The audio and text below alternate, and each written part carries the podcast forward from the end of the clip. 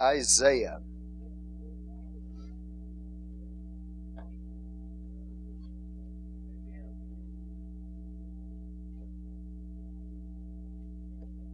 If you are going to be running uh, cross country, uh, final call for that announcement. Get with uh, Sister Lori, Coach Lori. Let her know that you're going to be participating. Okay. I think most of you, a lot of you, forgot that announcement Sunday, so we'll give you another opportunity. All right? Praise the Lord. Everybody say cross country. Amen. Amen. Okay, in the uh, prophet Isaiah, we have covered the structure of the book. We covered the geopolitical setting, which was uh, who were the powers in existence at that time, as far as in reference to Judah and Israel. And we covered the commission of the prophet Isaiah in the sixth chapter, and a little bit on Emmanuel in the seventh chapter. So now we're going to begin in the first chapter, and uh, we're going to go up through the sixth chapter tonight, give you a survey uh, of these first few chapters of the book of Isaiah. All right? Amen. Somebody said, Praise the Lord. All right, verse 1, it says, The vision of Isaiah the son of Amos, which he saw concerning Judah and Jerusalem in the days of Uzziah, Jotham, Ahaz, Hezekiah, the kings of Judah. Hear, O heavens, and give ear, O earth, for the Lord has spoken. I have nourished and brought up children, and they have rebelled against me. Amen. Father, we come before you right now. We ask your blessing to be upon the reading of your holy word, depending on your inspiration tonight, God, to declare it. In Jesus' name we pray. Amen and amen. Before we get into the study tonight, I would encourage you uh, to maybe have pen in hand and something to write with. You, uh, you may even want to write in your Bible some notes as we cover these chapters, all right? We're going to be studying the prophet Isaiah from a historical uh, point of view and also an eschatological point of view. That means end times. Okay? So uh, there are a lot of very interesting things that we're going to be covering. To begin with, the Bible says the vision of Isaiah the son of Amos. The word vision is a, means the message. It is the message that God gave the prophet Isaiah. His prophecy is to uh, Judah. Okay, so the southern kingdom, specifically Judah. Now, Micah uh, is a contemporary to Isaiah. His prophecy is very similar. His prophecy is to both the northern kingdom and the southern kingdom. The northern kingdom is the ten tribes, the southern kingdom is the two tribes. Okay? Uh, but Isaiah's prophecy specifically is for Judah. Okay, everybody understand that? Now, in verse 2, after it declares who the kings are that he prophesied uh, in, says, Hear, O heavens, and give ear, O earth, for the Lord has spoken. Now, you see the same thing if you go to the book of Micah. You'll see the same thing in that first chapter. In fact, let's just do that so I can show you in uh, Micah chapter 1 in verse 1 says the word of the Lord that came to Micah the Morasthite in the days of Jotham, Ahaz, Hezekiah, kings of Judah, which he saw concerning Samaria and Jerusalem. You see, his prophecy is to both kingdoms. Okay, the ten tribes and the two tribes. And notice the kings are the same. Verse 2 Hear, all ye people, hearken, O earth, and all that therein is. Let the Lord God be witness against you, the Lord from his holy temple. So you see the likeness of those prophecies. All right? Verse 2 says, Hear, O heavens. Now, the first thing we need to understand is that this word here doesn't mean that when Isaiah began to preach, that it's a passive thing that he's doing. Okay? The word that is used here is shema in the Hebrew, shema to hear. That means that the message of Isaiah is going to be very loud. Okay? It is not going to be a passive preaching. It's going to be uh, very loud in the sense this. What God is saying is that we're at a place now where we can't play games anymore. Okay, not that God ever plays games. But the point being is on that word here, Shema, it means we're past that point now. And what God is about to say, He wants us to get it because it is very important. And it is not going to be something that's just passively spoken. It's going to be so loud you can hear that prophet preaching for miles. Okay? Now, sometimes we get loud here. I get loud sometimes when I preach, probably way too loud. You know, we have a microphone system. They didn't have that in those days. But sometimes the anointing comes on and it's so, so strong and so powerful that the message is not a passive message. It is something that is active. It's, it's something that must be shouted. It's something that must be loud. Okay? And I will just say this if some of you have problems with that, I don't mind if you bring earplugs. You know, when I go to the gun range, we have ear earplugs. We don't just wear earplugs, we wear ear muffins, muffs, you know, I mean, big old muffs. To... All right, uh, so I'm not really advising you to bring ear muffs. But if you want to bring earplugs, you can, because I'm not going to apologize for getting loud at times, because that is and, and I'm not I'm not really just trying to get loud. It's just sometimes the anointing is like that. And that is the kind so you'll understand that is the kind of anointing that was on the prophet Isaiah.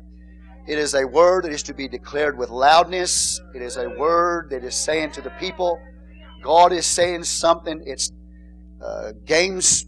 It's not time for games. God is very serious about what He's about to say. Shema, same thing, same word is used in Micah chapter 1 and verse 2. Okay? So he is shouting his message. It's an active message. He's preaching to get the attention of the people. God is saying what I'm about to say to this through this man is very, very, very important. We're past the time. Amen. It's time to get serious, basically, is what the word is. That little word here, Shema, has a lot in it. God is saying it's time to get serious. It's time to stop playing games. And so he says, Hear, O heavens, and give ear, O earth. He's calling the heavens and the earth to be a witness. He says this I have nourished and brought up children, and they have rebelled against me. And so the indictment is laid out here. The terms are laid out. These are covenant terms, okay? And he says, first of all, he likens his people to his children.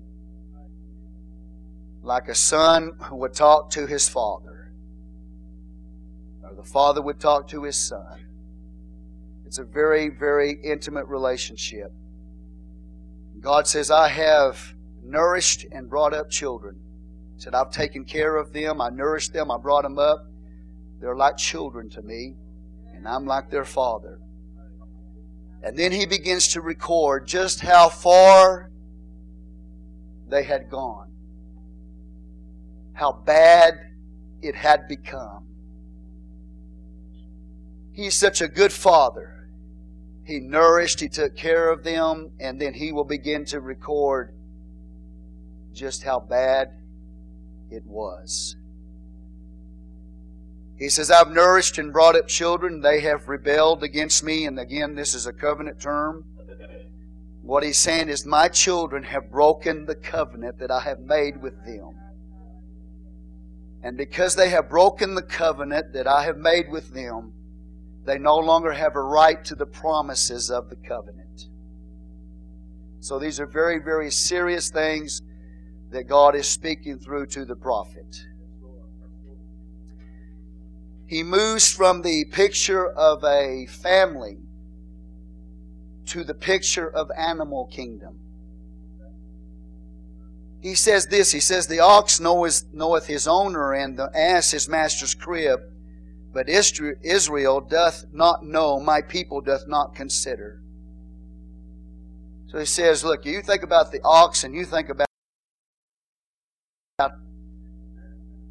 the donkey. Bible says here, uh, the ass. These animals are known as stupid animals. Okay? I hope Ryder didn't hear that. For some reason, he came back to us and he, he likes that word stupid. And so if he hears me say it, he's going to want to say it more. But that's the truth. These animals are known for their stupidity. Okay? And so God goes on and says about his people, he says, they're more ignorant than an ox or a donkey. He said, because an ox and a donkey knows the master's crib. They know where they get their food. You know, the, the crib for the church is the Word of God, is the church. And he says, basically, if you can receive it this way, he said, These people are the clowns of the universe. He said, They're, they're dumber than an ox and a donkey. Why is that? Because they don't know and they don't consider. Which means they don't want to know and they don't want to consider the crib, how God takes care of them. And then he begins to again continue to record and in the indictment here how they've broken the covenant. He says they're a sinful nation, uh, uh, laden with iniquity. He's, they're just loaded down with sin. They're just heavy with guilt. They're like they're carrying a burden around with them all the time, and that burden is sin. They're just loaded down with guilt. And then he said, a seed of evildoers. This is God speaking. He said they're a seed of evildoers, or literally a brood of evildoers. He said they're like a nest of evil. In the New Testament, the term is used concerning snakes, brood of vipers. God is saying about these people, He said they're just a nest of serpents.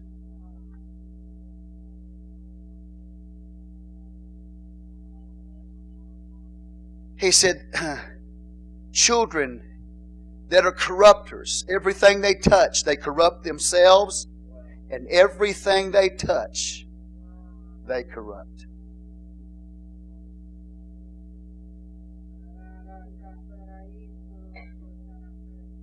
They have forsaken the Lord. Now they not only that, all these things, but they've apostatized. They've turned their back on God. You know, you can say, well, if they forsake the Lord, it's not like they're looking at the light backing away. It's one thing to backslide. There's some people who backslide.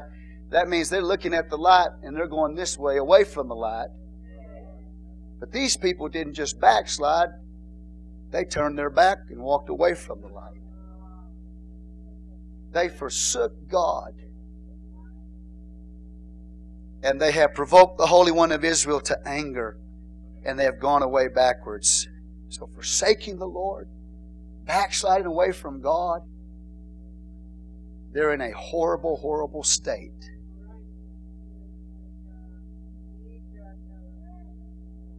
Notice the term there in verse 4 the Holy One of Israel is the one they have forsaken. The Holy One of Israel. Kodesh Israel. The Holy One of Israel. That term, Holy One of Israel, speaks of God and it speaks of the Messiah. We know Jesus is the Messiah. He's the Christ. He is God. But that term speaks of Jesus Christ, speaks of God, speaks the Messiah. Verse 5 Why should you be stricken any more? You have revolted more and more. The whole head is sick, and the whole heart is faint. He said, They're sick in the head. They got psychological problems.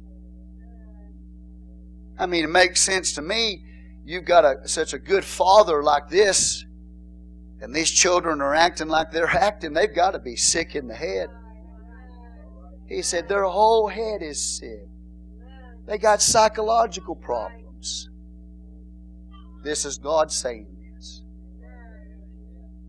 The heart is faint. They've just been stricken.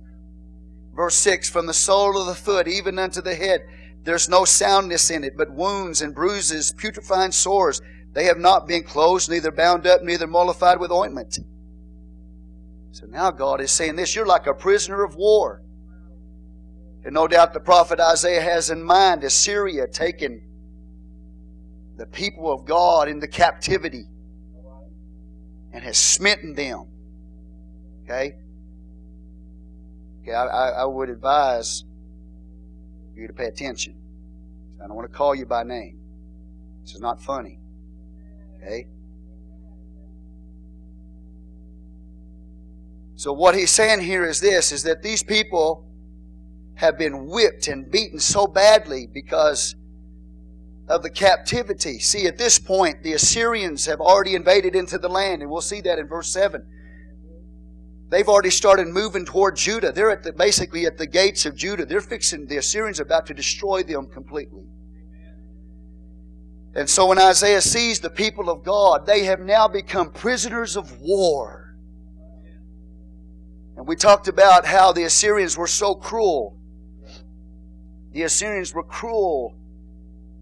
They were cruel like maybe modern day ISIS would be. You think about the Assyrians, you need to think about the terrorist.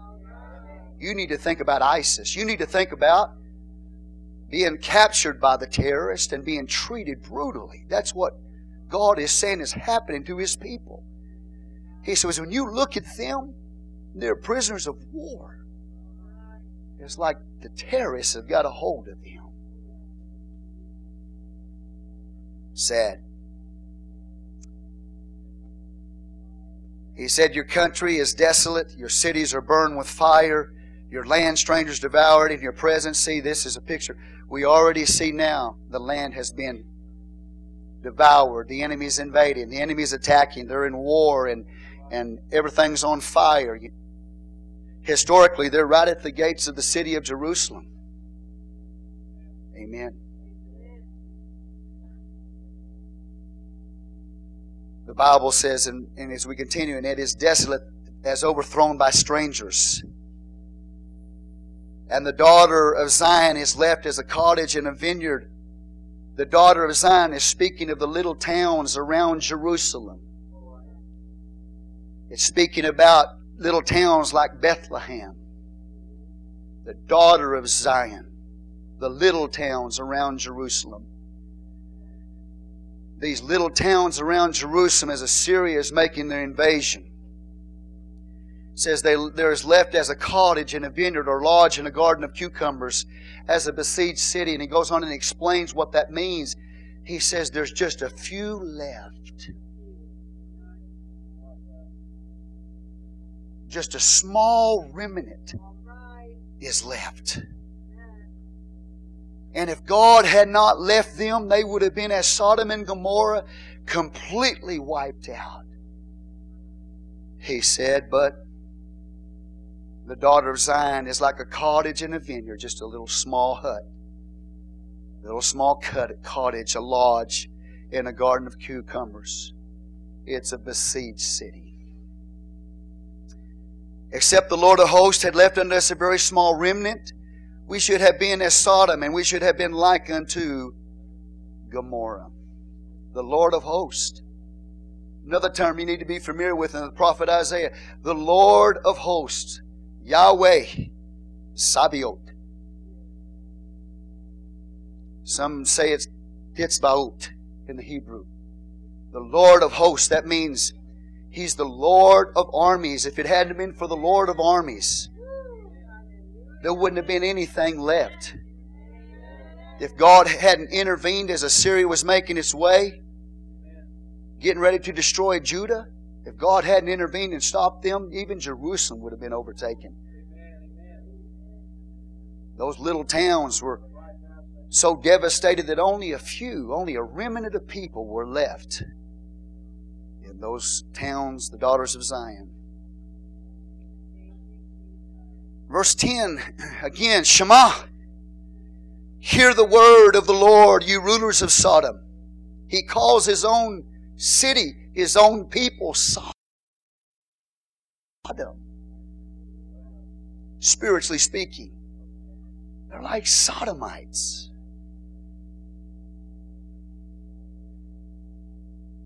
Give ear unto the law of our God, you people of Gomorrah. See, you leaders, you should be leading the people of God, declaring the word of God to them, but you're not. You're not leading them. You're not teaching them the word of the Lord like you're supposed to. Today in Israel, they are literally trying to pass laws that will put the mention of God out of their schools. Pass laws that if you mention God, you mention Jesus Christ in those school settings, you will be removed from the school class, from the classroom. When I say a reference to now, because the prophet Isaiah is speaking in the, uh, concerning the days of Ahaz, but he's speaking about the present and also the future. And he's taught, he's given you a picture not just about the days of Ahaz, but in the days in which you live and days that are coming. He, he's talking about leaders that are going to remove the mention of God. Get rid of the mention of God. Get rid of the mention of the Messiah. America's like that. They're trying to get rid of prayer. They, you know, for years try to get rid of prayer out of public schools. Try to get rid of mentioning God, Jesus.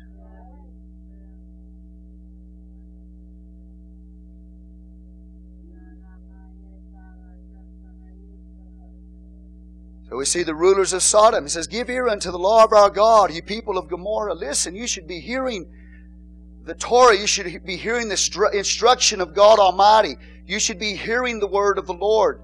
And as we go through these chapters, you're going to see that is one of the main reasons why all this woe and calamity came on them, is coming on them, and will come on them. Is because of their rejection of the Word of God Almighty. their lack of knowledge of the Lord and His Word. To what purpose is the multitude of your sacrifices? And he begins through verse 11 all the way through verse 15. He talks about their religion. It is so bad. It's basically they're just going through the motions, church. They bring the sacrifices to God and, and that He told them to bring. They, they observe the feast days and the, the new moons. But their worship is just an outward form. They were just going through the motions. Basically, if we could understand it this way, when you read these verses 11 through 15, what you see is people who have just simply become religious. Just going through motions. There's no obedience in their life. They just become religious. He said it gets so bad, he says, when you lift your hands to me in prayer, he said, I'm going to hide my eyes from you. He said, I'm not even going to hear your prayer.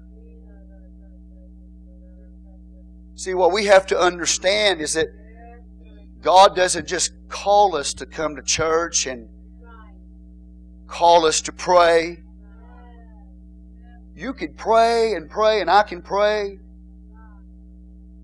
But if our life isn't right, all we're doing is going through the motions.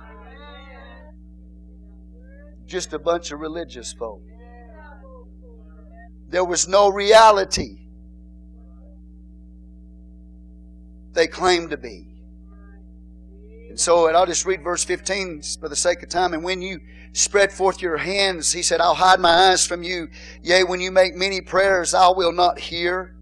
Your hands are full of blood.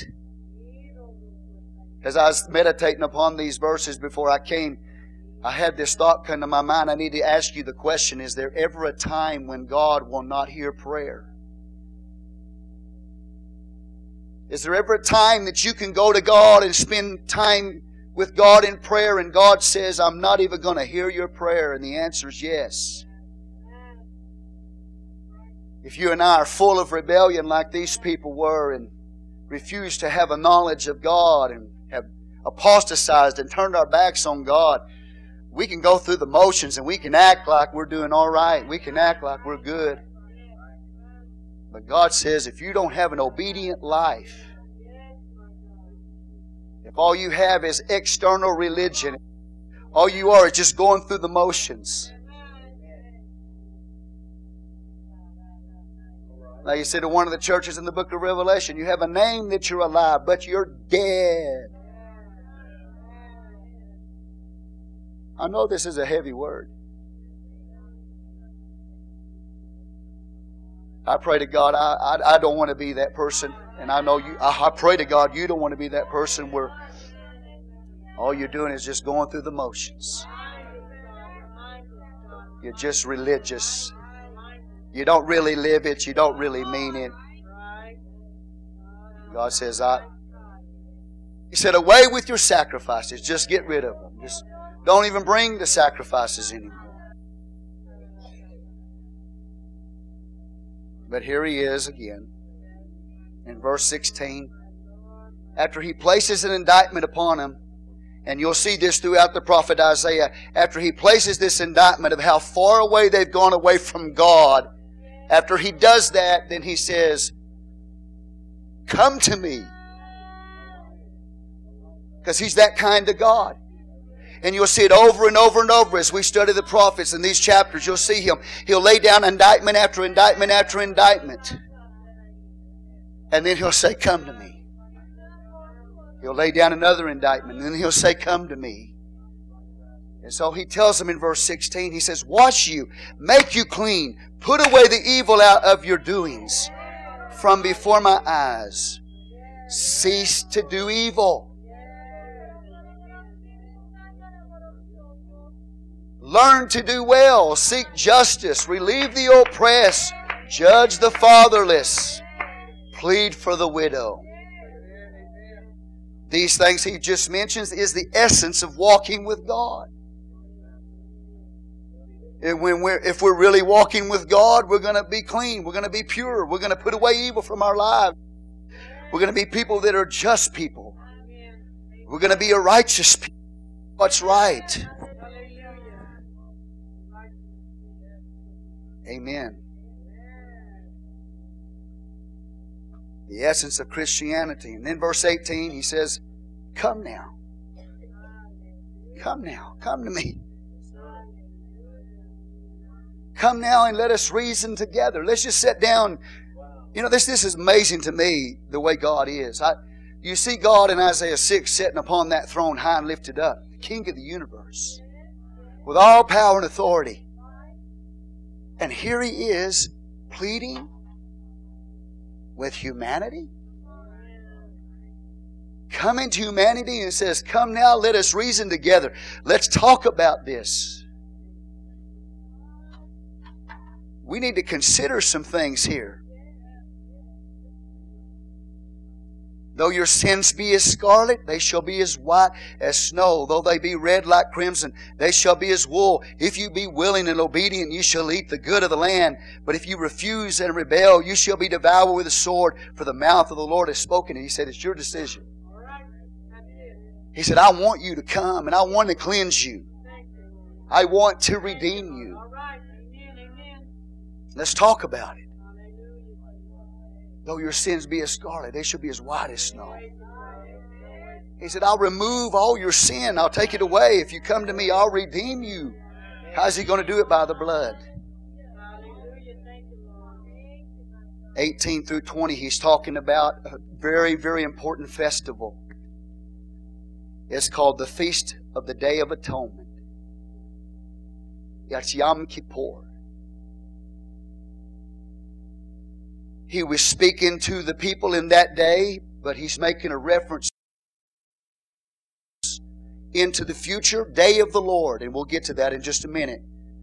We'll see that term day of the Lord or that day mentioned multiple times in the next few chapters.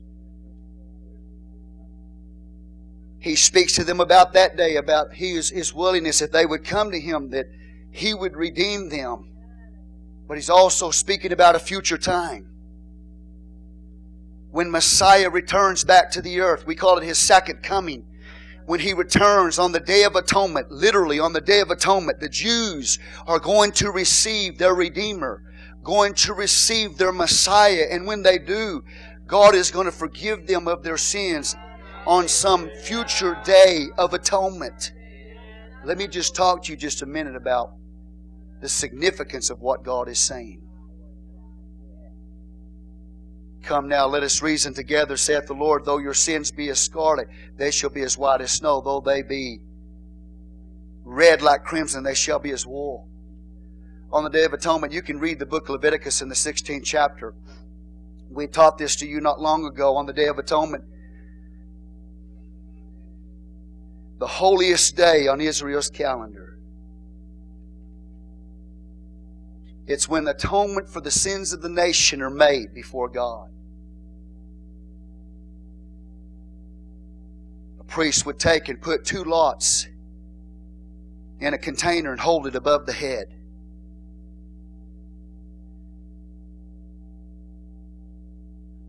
The priest would reach into that container and pull a lot, both both lots out, and and the first one that comes, the, the lot for the Lord, is supposed to fall in the right hand.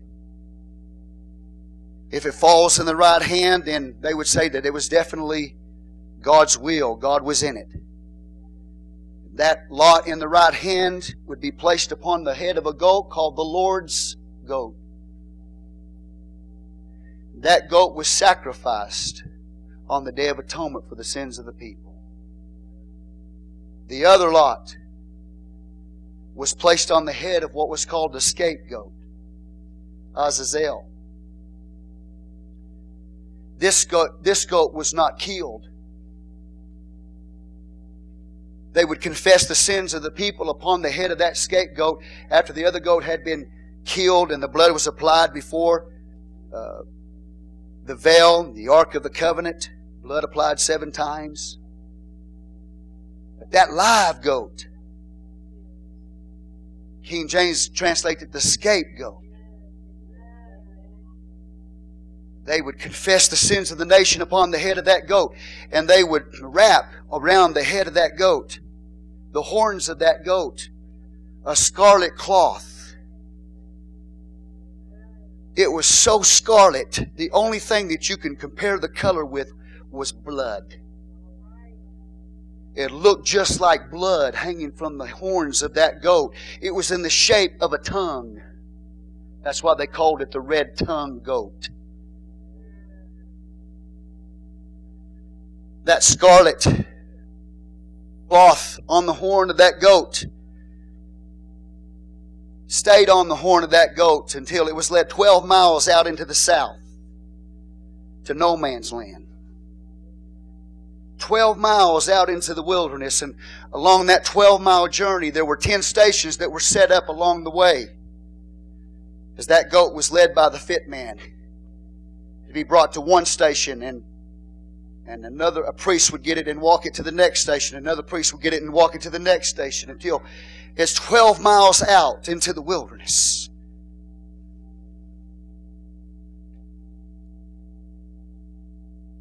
they would take the scarlet cloth off the horn of that goat and they would place it on a rock later in history the jews added to the observation of this they would push that goat off the cliff. In the book of Leviticus, in 16th chapter, God didn't tell him to do this. It just says that he was supposed to go into the wilderness and be let go as the sins of the people are being removed from the camp. But Israel took that goat and threw it off the precipice of a cliff. And the rocks would shred the flesh of that animal to pieces as it hit the bottom. And when that scapegoat, that Azazel died, then that crimson cloth that was on the horn, they said it turned solid white. That means the sins of the people had been removed from the camp. And God redeemed them. Their sins were covered for another year. And when that cloth turned solid white, that priest would lift that cloth up like this and and all the way down the stations, 10 stations, they would lift the cloth until finally everybody in Jerusalem could see as the cloth is being lifted there that the sins of the people had been removed and that they were forgiven on the Day of Atonement. And the people would begin to dance and would begin to celebrate because they know that God had removed their sins from them.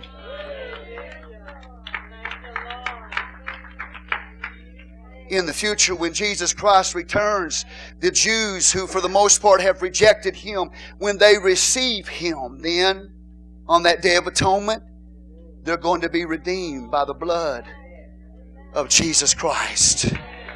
And there's going to be a huge celebration. And that type that they practiced is going to be fulfilled. And they're going to recognize that He's their Redeemer. Hallelujah.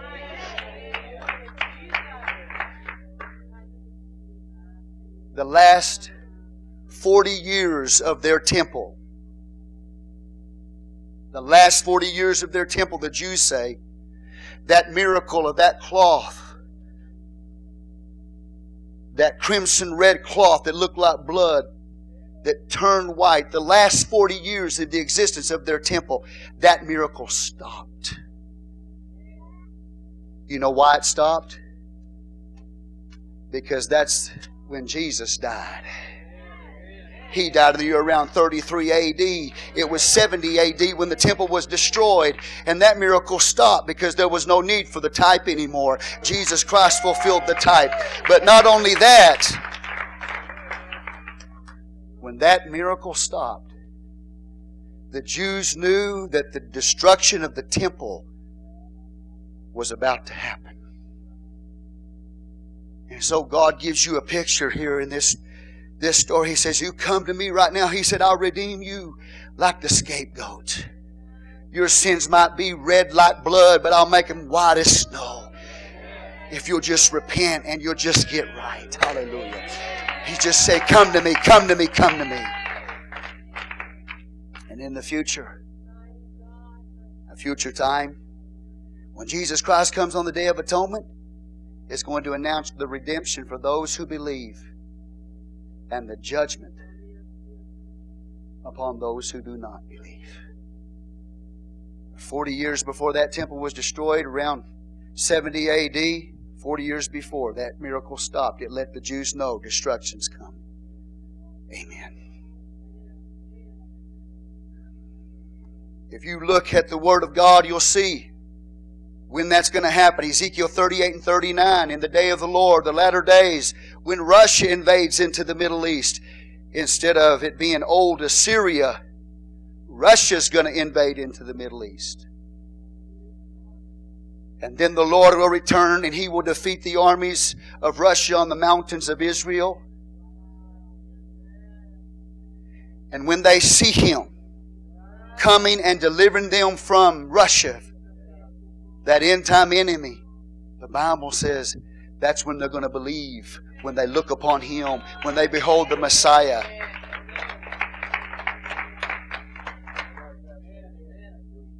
And then, verse 21, after he pleads with them to come, he brings more charges. How is the faithful city become a harlot? So now they're not just likened unto a child in rebellion against their father. But now God uses another analogy. He said, There were my wife. He said, But my wife became a harlot. She's broken that relationship. She's broken the covenant.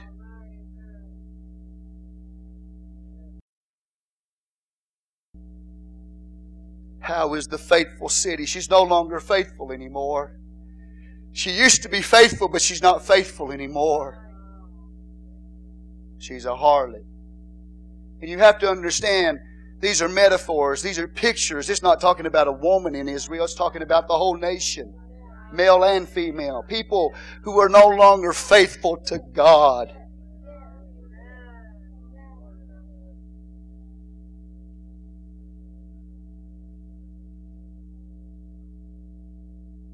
Is full of judgment, righteousness lodged, righteousness lodged in it, but now murderers. What God said to that nation, He said there was a time when it was faithful and it was righteous, righteousness lodged in it. He said, but it's now full of a bunch of murderers. Do you realize today that in, in some ways secular Israel, that that charge of murder can be placed upon secular Israel? It for sure can be placed on the United States of America. A nation full of murderers. God says judgment's coming. That it applies to any nation. Verse 22 again, he continues to lay down more charges. He said, Thy silver is become dross, thy, thy wine is mixed with water. He said, You reprobate silver. You're not pure silver anymore. You're reprobate silver. You become dross. There's mixture in you. He said the wine, he says, you're like wine that's been watered down. You're not, the purity's gone. It's not what it used to be.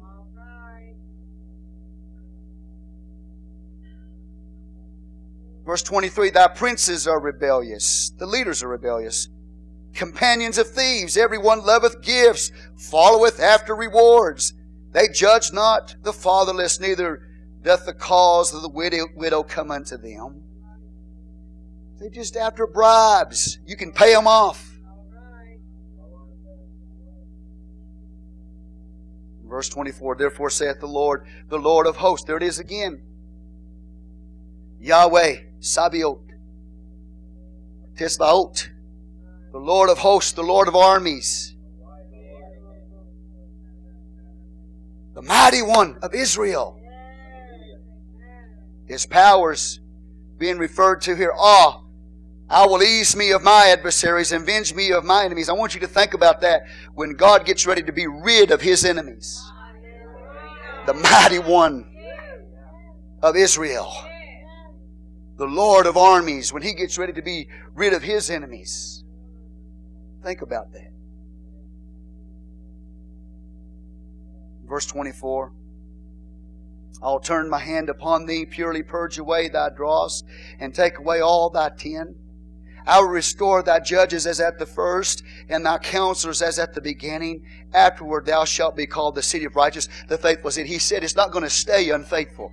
He said there's coming a day when they will return to their faithfulness.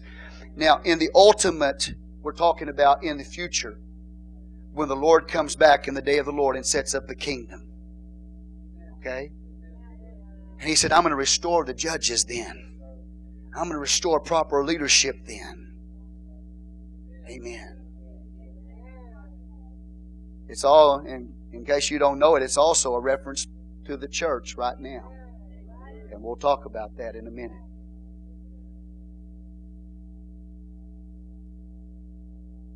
Someday she'll be faithful again.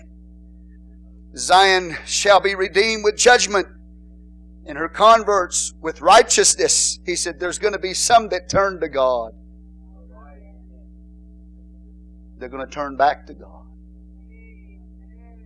Zion, Zion, say Zion. That's a reference to Jerusalem.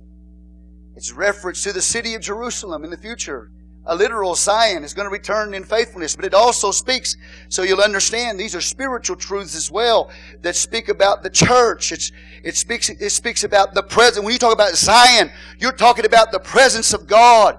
He's saying there's coming a time when this city is going to be faithful and they're going to be dwelling in the presence of God once again. And there's going to be joy like the Psalms talk about.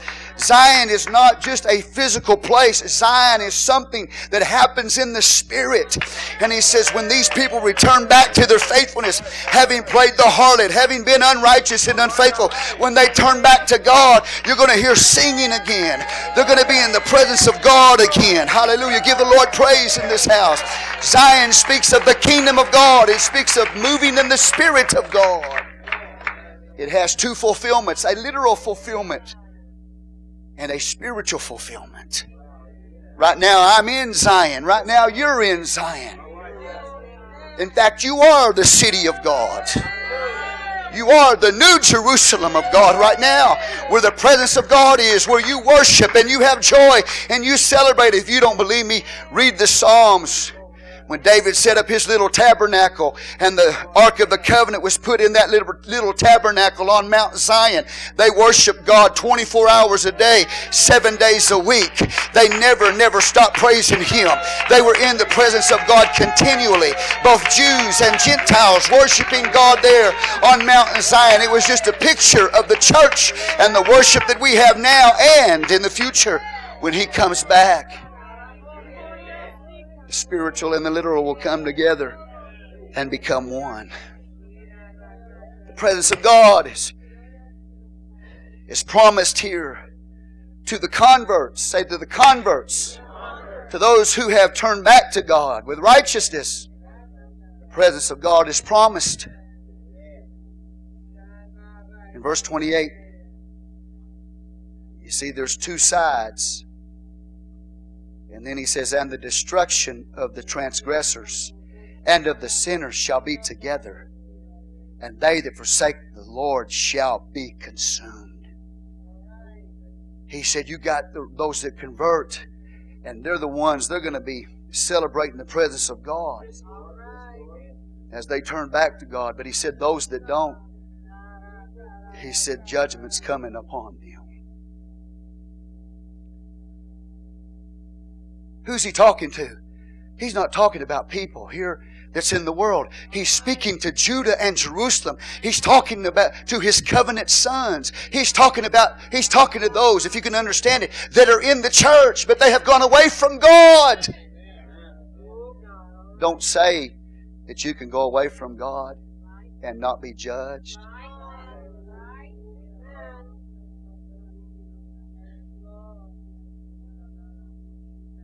The transgressors, those who have broken the law of God. Verse 29, For they shall be ashamed of the oaks which they have desired, and ye, sh- and ye shall be confounded for the gardens that you have chosen. What's he saying? Those gardens and those oaks that you set your idols up.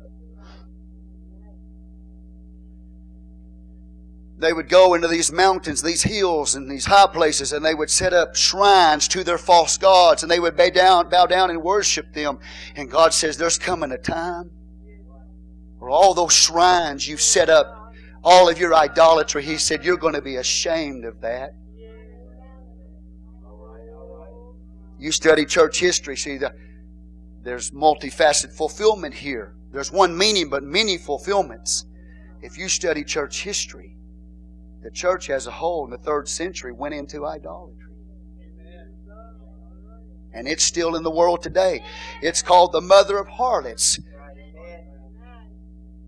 And she's riding on the back of a scarlet colored beast in the book of Revelation. That mother of harlots is a false church system that has abandoned God.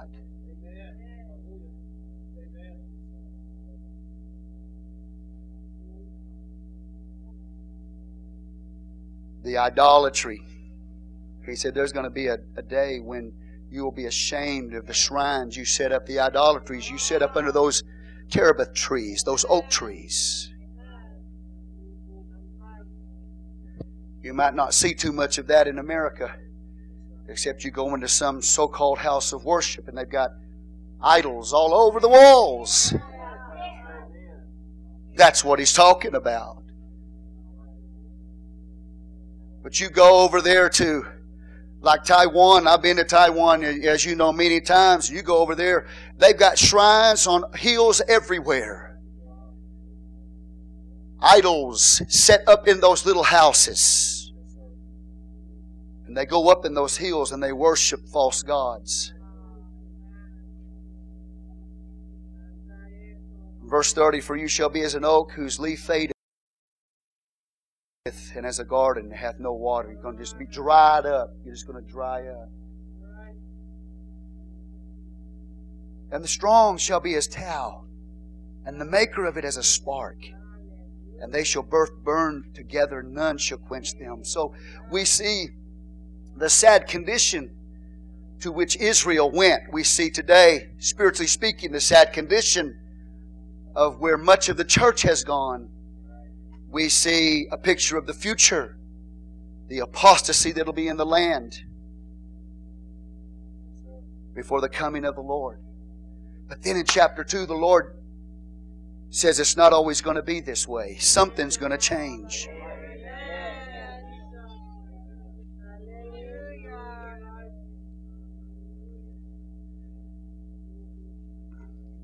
Ooh in verse 1. the word that Isaiah the son of Amos saw concerning Judah and Jerusalem, it shall come to pass in the last days. First time that that's mentioned. The last days.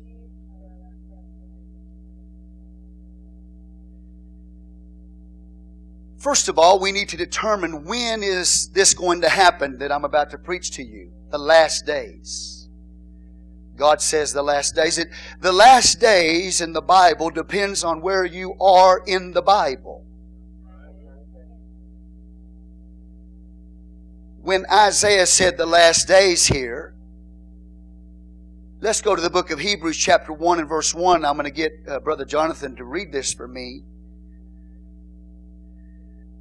There's a last days that has to do with the last days of the old covenant when a new covenant would be brought in.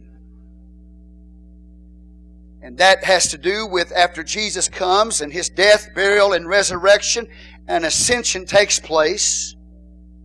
And he pours out his spirit upon humanity and we become temples of the Lord. In Acts chapter 2, the Bible says the outpouring of the Holy Ghost was a fulfillment of the prophets that said in the last days God would pour out His Spirit upon all flesh. The last day started when the Holy Ghost was poured out on the day of Pentecost. You're in the last days. Hebrews 1 also makes it clear. When do the last days begin? Read.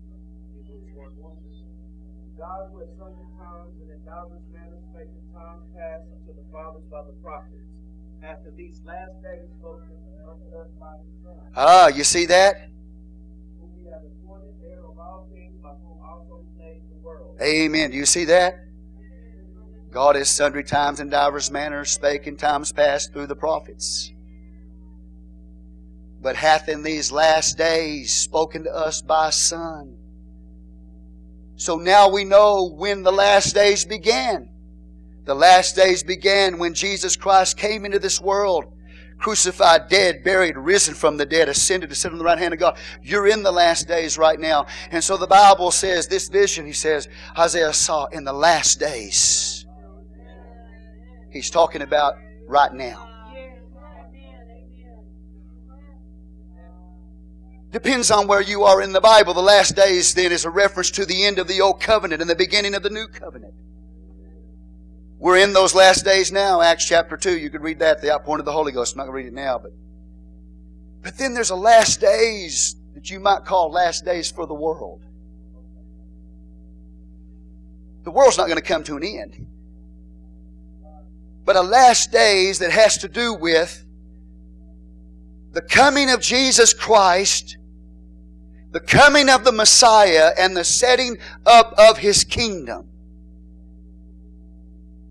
That's a future last days. So you have to understand the Word of God and the prophets. There's one meaning, but there's many fulfillments. You're in Isaiah 2 now, spiritually. But in its ultimate fulfillment, we're not there yet. That's when Jesus comes back and sets up the kingdom. Let me go to Micah. Let's look at Micah 4. A contemporary to Isaiah.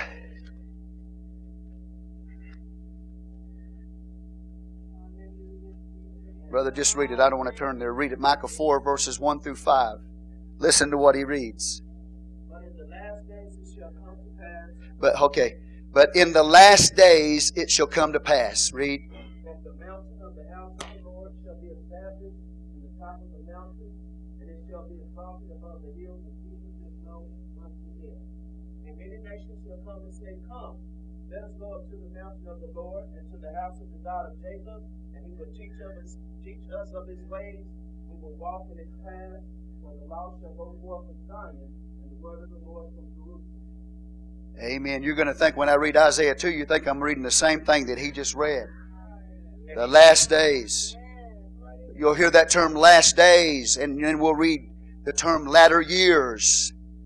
That means last days is when Jesus comes back and sets up his kingdom. Latter years simply means the coming of the Messiah, the coming of the Lord. Latter years. That's the time frame. So it depends on where you are in the Bible.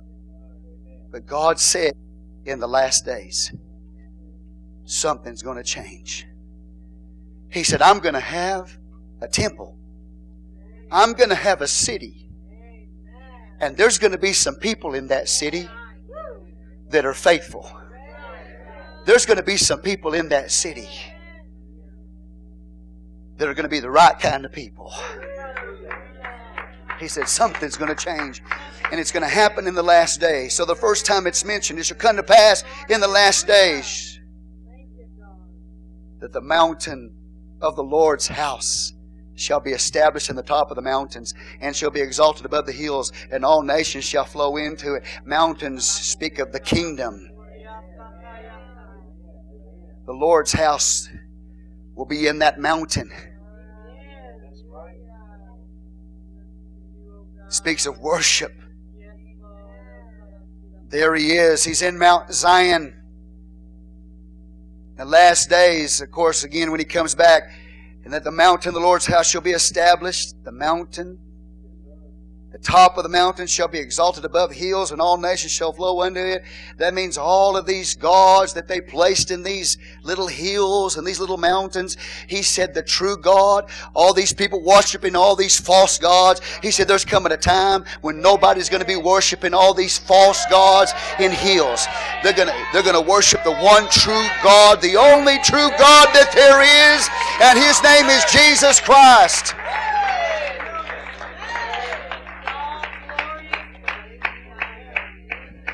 His house shall be established in the top of the mountains and shall be exalted above the hills and all nations shall flow into it. So you'll understand. Let me bring you spiritual application. Right now, you're in, in chapter 2 because the Bible says in John chapter 2, Jesus said, destroy this temple and in three days I'll raise it up. And then John chapter 4, we have a woman at the well that asked Jesus, where do we worship? Do we worship in Samaria, that temple in Samaria, or do we worship uh, in Jerusalem? Which temple do we worship at? And Jesus said, There's coming a time when you'll neither worship there or in Jerusalem. They that worship me will worship me in spirit and in truth. So, what you see here now is you're in Isaiah chapter 2 in the spirit Zion and you are worshiping God. You are praising Him. You're exalting Him. Now notice something interesting. Now that's now in the spirit. But in the future, it has a future fulfillment. When the Messiah comes back and sets up His kingdom, His house is going to be in the top of the mountains. And the Bible says the nations shall flow and notice it says all nations. Question for you. Are all nations flowing to Him now? No. That means an ultimate fulfillment is still in the future. But there's going to come a time when all nations, not just Jerusalem, Not just Israel, but all nations, the Goyim, the Gentiles are going to worship him. All nations will flow when he comes back and sets up his kingdom. And now notice this. They're flowing, but they're flowing upward. Contrary to nature. I remember when we were in Rio Doso, I was looking at a stream that was flowing. I couldn't figure it out. It almost looked to me by my eyesight that it was flowing uphill. I asked somebody, I said, is that flowing uphill? I said, I don't think that's possible that that can flow uphill because that's contrary to nature. It might look like it is, but the Bible says that the nations are going to stream into Zion, which speaks of His continual presence, and they will worship Him there with abundant joy and dancing and celebration. And you will be as people who stream contrary to nature. You'll flow upward, which means contrary to your fallen nature. If I can bring it to you so you'll understand it right now, is that you used to live a certain way, used to have a certain attitude. Amen. And God talked about the attitude in Isaiah chapter 1 of those worshipers. Their attitude was wrong. And that's why God says, away with all of it, because your attitude is wrong. But He said, there's coming a time when people who are going to be in this place of worship, in this city, He said, they're going to go, they're going to flow contrary to nature, and they're going to flow uphill. That means that they used to be haters, they're going to become lovers. Those that used to be sinners will become believers. Hallelujah. Give God praise in this house. You look at an apostle Paul. Paul persecuted the church without mercy but he flowed backwards up into Mount Zion. And when he experienced the presence of the Lord, he became a preacher instead of a murderer of the church. Hallelujah. You give, give God praise in this house. You look at Peter. Peter denied the Lord three times. But when he got the Holy Ghost, something changed in him. He's the one that stood up on the day of Pentecost and preached on the day of Pentecost, the death, burial, and resurrection of Jesus Christ. I'm just telling you, I'm preaching to some people today. You once were addicts, but you're no longer addicts to that kind of stuff. You're addicted to Jesus. Something has changed in you. You are, it's contrary to nature. People who used to know you before you came into Zion, the presence of God in the Holy Ghost with resurrection life. People who used to know you, if they saw you now, they would say, You're not the same person anymore. That's right. I'm flowing upward, contrary to nature. God has changed me from what I used to be. And so now we experience that in the Spirit right now. But the last days is also again a reference to the time when Jesus comes back and sets up his kingdom in the earth. And all nations shall flow into that mountain and worship him. Now watch this. Now look at verse 3. And many people shall go and say, Come you and let us go up to the mountain of the Lord, to the house of the God of Jacob, and he will teach us of his ways. See, something's changed. People who didn't want to go to church. People who didn't want to hear the Word of God. People who were not interested in any of that at all. People who one time were bored with hearing the Word of God, bored with the Word of God. The Bible says something has changed in them. They said, Let us go up in the mountain of the Lord that He may teach us His ways. We want to know His Word. We want to know the truth. Something's going to change. Hallelujah. And I believe you wouldn't be here tonight if you didn't want to be. I pray that's the truth. But how many of y'all remember the days when you didn't really you didn't want to go to church? To you church was boring. It was a waste of time. You got better things to do. Oh, when's the pastor going to get done preaching? I hope he don't go too long. Hallelujah. There's coming a time when something's going to change in people and they're going to want to be taught. Now, now, now, the good news is this you won't have to go and listen to a preacher. You'll get to listen to God Himself in the flesh. Jesus Christ Himself is going to teach you His Word. Hallelujah. I'm looking forward to that church service.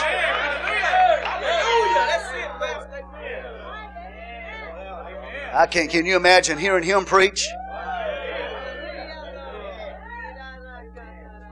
Nobody can preach like Jesus. Even religious leaders in the day said, Never a man spake like this man. I can't wait to that day. I'm looking forward to it. Now, as a preacher, I'm looking forward to it because I'm going to see an attitude change in people who go to church. They're going to want to stay late.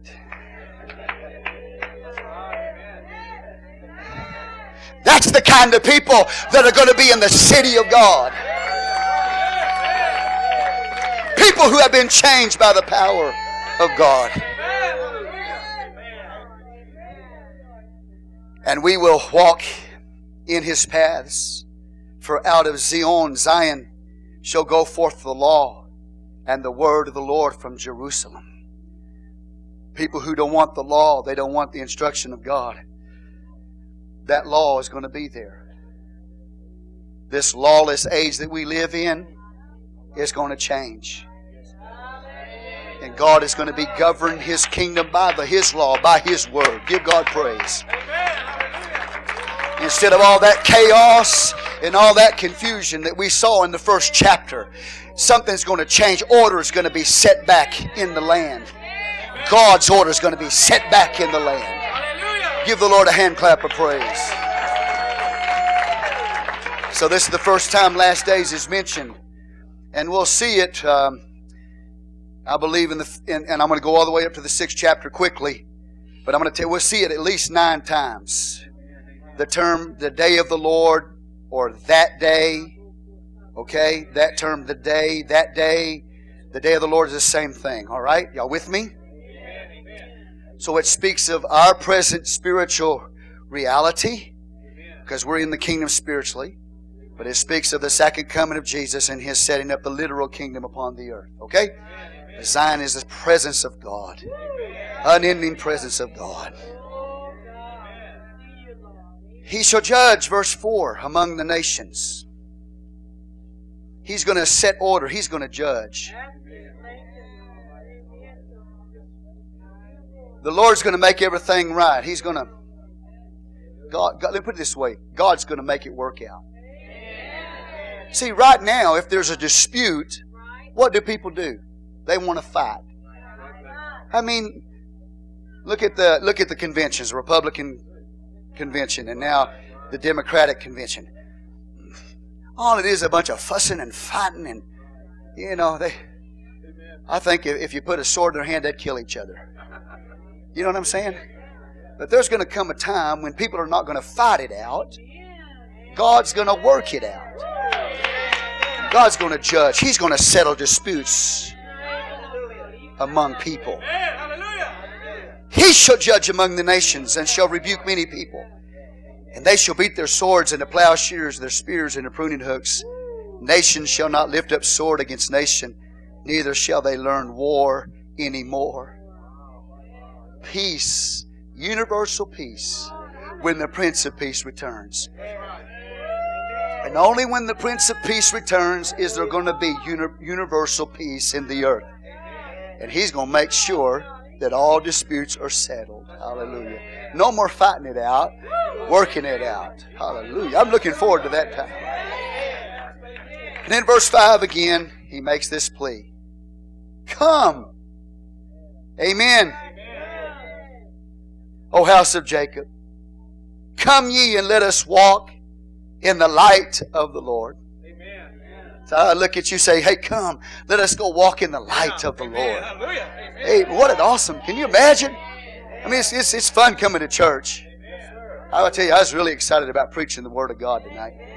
It, it's, it's really fun to come to church. But can you imagine in that day when there's going to be no more fussing and fighting, no more disputes? Man, you just get go, get go up there and hear Jesus preach Himself the Word, and He'll settle all disputes. Hallelujah! I'm looking forward to that time living in the continual, unending presence of God with worship and praise and jubilation and joy. It'll never end.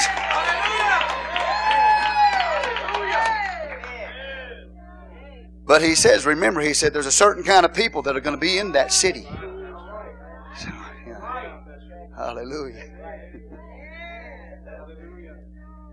So after making that plea again, once again to come, to be a part of his kingdom, indictments once again. Therefore, thou hast forsaken thy people, the house of Jacob, because they be, be replenished from the east. They are soothsayers, like the Philistines, and they please themselves in the children of strangers. God said, So you know, He said, there's a certain kind of people that's going to be in that city. So the indictment comes down. He said, There's, there's some people, they're soothsayers, like the Philistines and they take pleasure. They please themselves in the children of strangers. What does that mean? Well, in, in one sense, let me put you this way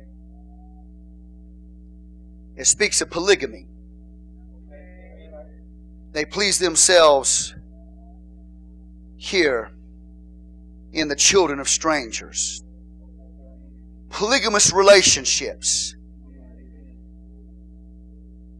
It's talking about people in the church who are marrying unbelievers. Amen. Amen. They please themselves. Okay. Amen. Amen. In the children of strangers. Amen. He said they're like the world. They live like the world.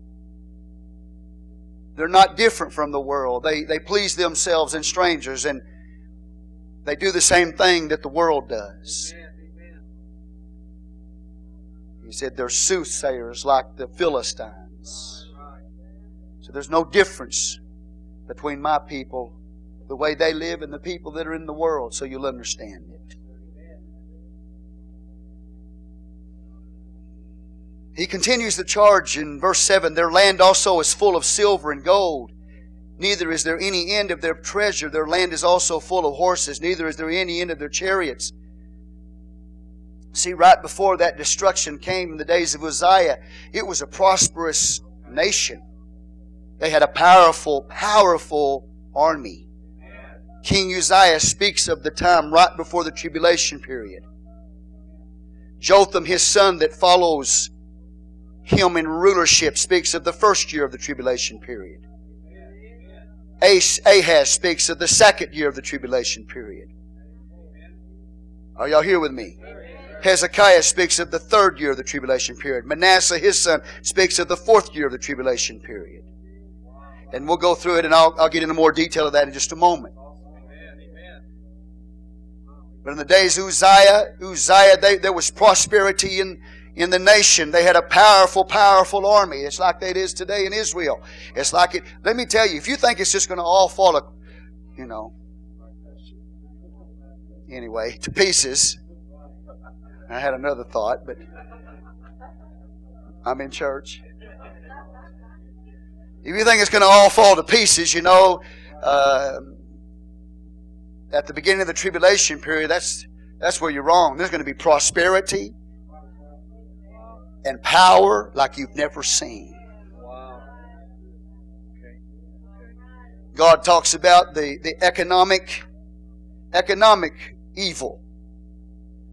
So there's prosperity everywhere. Do you see this?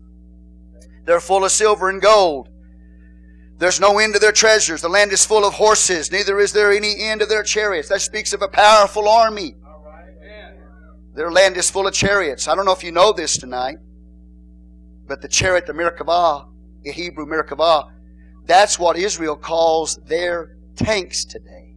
Wow. They call them chariots. Wow. And he said, There's no end of their chariots. They are a powerful army. You know, Israel today has a powerful army. Israel today is a, is, a, is a wealthy nation. Amen.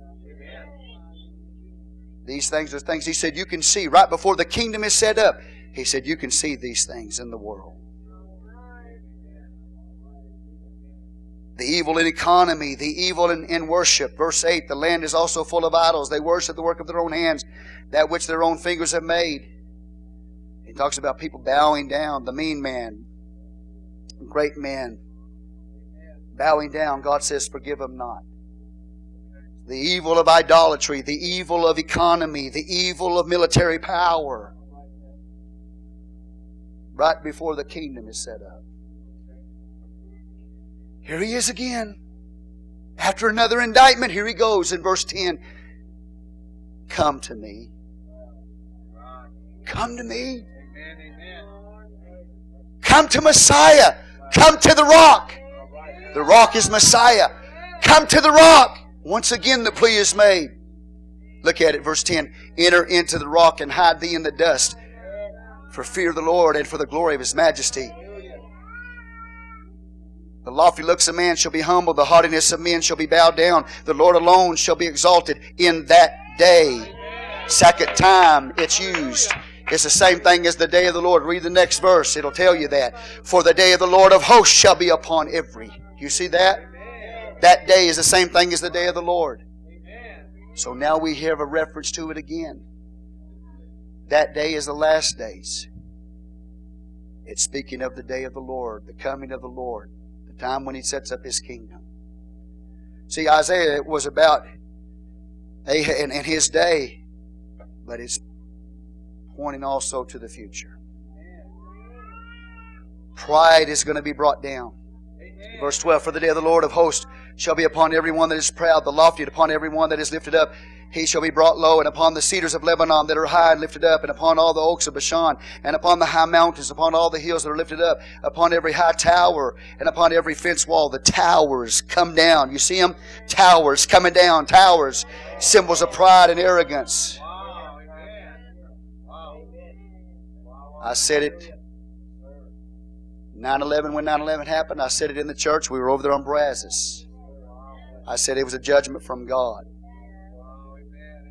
And preachers all over America said that wasn't a judgment from God, that was the devil. No, it was a judgment. In fact, the Holy Ghost spoke through us, to us, through us, and let us know before those towers came down, they were going to come down. God said the towers would come down, and they came down. It was a judgment from God Almighty. Hallelujah. The pride and the arrogance. I don't believe that. Well, that's fine. But if you don't think God is in charge of everything, then you need to wake up. He allows the devil to do some things, but he's still in control. Upon every high tower and upon every fence wall, and upon the ships of Tarshish, upon the pleasant pictures, and the loftiness of man shall be bowed down, and the haughtiness of men shall be made low, and the Lord alone shall be exalted in that day. Fourth time it's used, in that day all these people who are transgressors, all these traitors from any nation, anybody that betrays the Lord, all these people who commit treason. God said they're all coming down, but He said He's going to be exalted. All people who walk around in pride and arrogance, they're all going to be humbled. Hallelujah. I want to humble myself. I don't want God to have to humble me. I want God, I want to humble myself. That's why I want to get on my knees and repent before my God. I don't want him to have to humble me. The Bible tells us that day is coming. The Lord alone shall be exalted in that day. And the idols shall be utterly abolished. Everything that's against the Lord is going to be removed.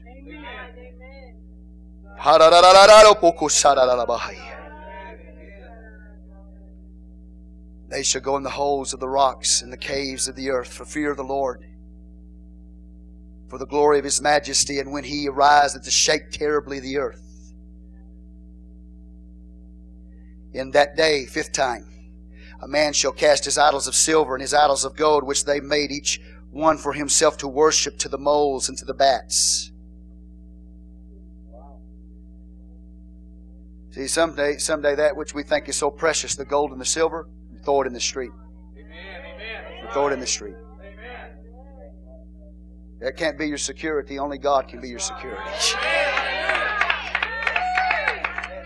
Fifth time it's used in that day. Verse 20. To go in the clefts of the rocks and the tops of the ragged rocks for fear of the Lord and for the glory of His majesty when He ariseth to shake terribly the earth. Parallel to this is Revelation chapter 6. We see the heavens depart as a scroll. People hiding in the rocks and the dens of the caves, and they're saying, Hide us from the face of him that sits upon the throne. Hide us from the face of the Lamb. For the, for the great day of his wrath is come. And who, who shall be able to stand? The day of the Lord is when God comes back and He first judges and shakes the earth, and the earth shakes ter- terribly, and He brings His wrath upon the earth. That's the day of the Lord. After He does that, then He'll set up His earthly kingdom. And the righteous will enter into this kingdom. But before that, in that day, the day of the Lord, He's going to shake the earth terribly. I'm, I do not know about you, but I'm glad I'm in the church today. I, I wouldn't want to be in the world tonight. I would not, and I would not want to be backslid tonight. I would not want to be lukewarm tonight. I would not want to be in that position. I tell you, if you've ever been on fire for God, if you have ever humbled yourself before the Lord, now is the time to make sure that your walk is what it's supposed to be. It is now time for me to make sure that my walk is what it's supposed to be. I do not want to find myself backslidden, lukewarm, and carnal like these people were. Because all the money in the world is not going to protect you. All my weaponry and all your weaponry will not protect you in that day. Only Jesus Christ can protect you. But here's the good news He has made a promise to those who are believers in Him. The remnant, He has made a promise to protect you in that day. Amen. Hallelujah. You don't have to worry. Well, what am I going to do when all that happens? God said, I'll take care of you. You don't have to worry about anything. Don't sit around. Don't, don't have nightmares at night. Don't dream and worry about it all the time. Because God is in the midst of you. He'll be a wall of fire round about you. He will protect His people. He knows how to protect you. It's only those that are outside who have made choices to apostatize, to abandon Him, that will experience His wrath. So once again, he makes reference to that day. In verse 22, he says, Cease you from men whose breath is in his nostrils, for wherein is he to be accounted of? They says, Some of you put so much attention upon human beings. They're just human beings.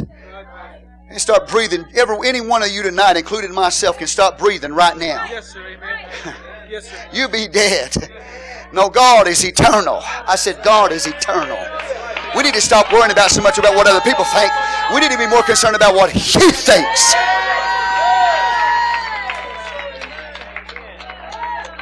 Stop putting your confidence in men. Put your confidence in Jesus Christ. Verse 10 again, enter into the rock and hide thee in the dust for fear of the Lord and for the glory of His majesty. If you want to be protected, get to the rock that ultimately is talking about Messiah. And also, I believe in the latter days, it's talking about Petra for Israel. The rock, they will flee to that rock hewn city called Petra, Selah or Selah, and be protected for the last three and a half years of the tribulation period. I believe he's making a reference as far as the future is concerned.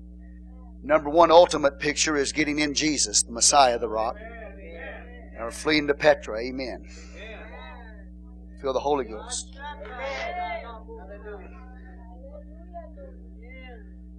And then chapter 3. Judgment again.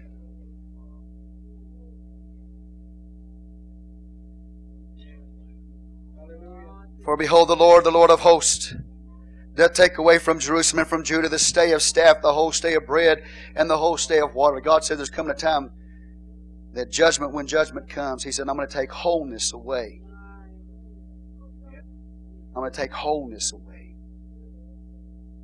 I'm going to take away your support. Right. Amen. Amen. Amen. The whole stay of bread and the whole stay of water. I want you to notice something. He didn't say He's going to take bread away. He didn't say He's going to take water away. He said He's going to take the whole. He's speaking of wholeness. Amen. See, God has called us to go on unto perfection. I, if God permit, this will we do. And I said that to you Sunday night. God wants us to walk in wholeness. Amen. But these people didn't want it. So God says, I'm going to take wholeness away from you. I'm going to take support away from you. Whole stay of bread, the whole stay of water. I'm going to move quickly now. Not only is going to take support away, but he's going to take, uh, excuse me, supply away. I should term it supply, not support. He's going to take supply away, and he's also going to take away support. That means leadership. God shows us in this chapter in, in Isaiah in that day, which is the days we're moving into. He said, There's coming a day when leaders, there will be, uh, people are just not going to want to lead. The apostasy is going to be so great that qualified leaders are not going to want to lead anymore because of the greatness of the apostasy. So not only is he going to take away supply, he's going to take away support. He said, The mighty man, the man of war, the judge, the prophet, and the prudent, and the ancient, the captain of fifty, the honorable man, and the counselor, and the cunning artificer, and the eloquent orator.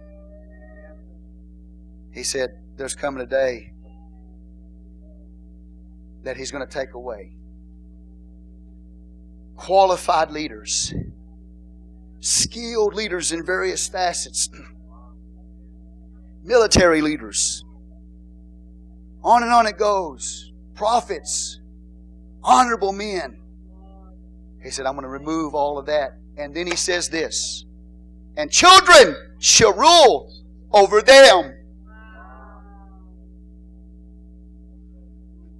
Let me just say this to you, my good church.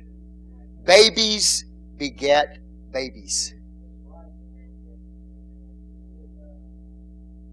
If qualified men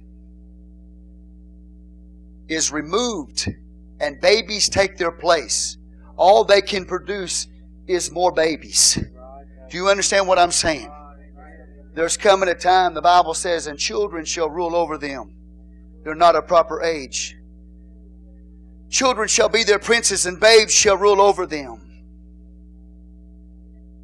People shall be oppressed every one by another, every one by his neighbor. The child shall behave himself proudly against the ancient and the base against the honorable. Respect will be gone. There will be no respect in the last days in that day. Men who should be respected will not be respected. The child shall behave himself proudly against the ancient, and the base against the honorable. Can you imagine that? Please don't take this wrong. I'm talking about low life people, the base, behaving themselves as the scripture says here.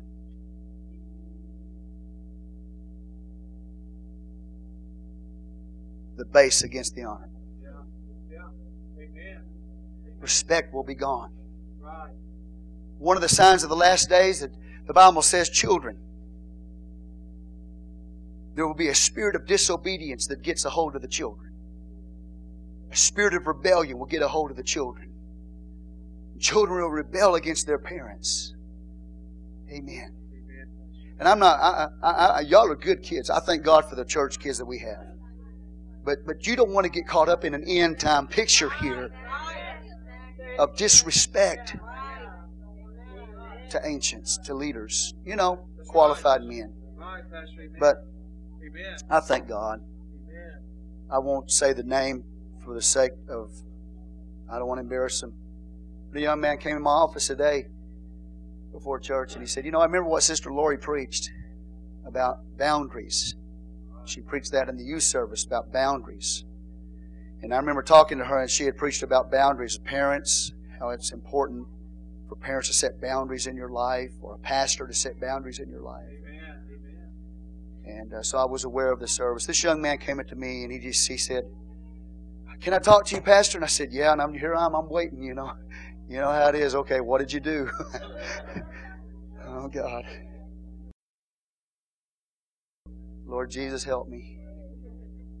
And uh, he looks at me and he said, "Pastor," he said, "I just want to tell you thank you for setting boundaries in my life."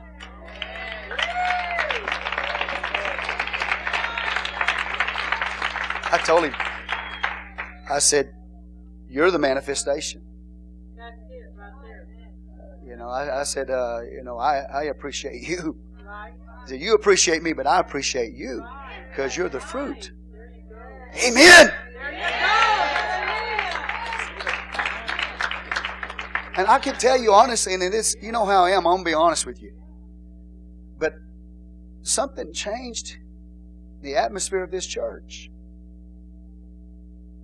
It was different when I came in here tonight. Amen. You started, started to feel like, yeah, this is the way it's supposed to be. You know what I'm saying? Hallelujah.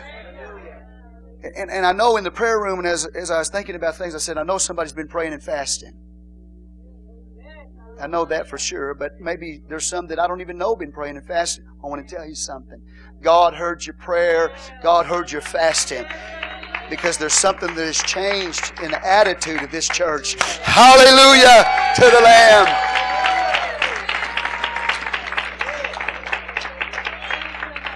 Judgment from God, God comes and takes supply away and support away.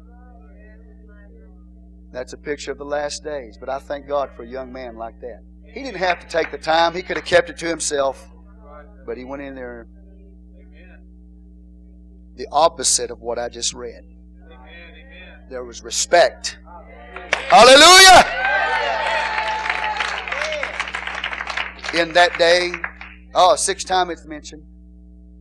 In that day shall he swear, saying, I will not be a healer, for in my house is neither bread nor clothing. Make me not a ruler of the people, for Jerusalem is ruined and Judah is fallen, because their tongue and their doings are against the Lord to provoke the eyes of his glory. So we've got these leaders saying, I don't want to rule no more. I, I just don't want that responsibility anymore. Okay? So that's what's going to be in the last day. Qualified leaders are going to be taken away, and babes are going to rule over them. Qualified men will not want to serve anymore. Um, let me say this, Brother Stewart. I admire you. So I just say to the church, would you please pray for Brother Stewart, but not just Brother Stewart, but for the whole Odessa Police Department? Will, you cover these men in prayer? Because we are living in a time, and as it is said right here, there will come a time when the man of war, the judge, the prophet, the prudent, the ancient, the captain of fifty, the honorable man, the counselor, the cunning artificer, the eloquent oracle, they're not going to want to serve anymore.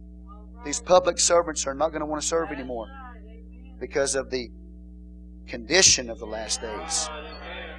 We need to thank God for men like that are still put on, you know. I'm not running for office, but I know what's right. Not long ago, I had to go to jury duty. I thank God they didn't pick me.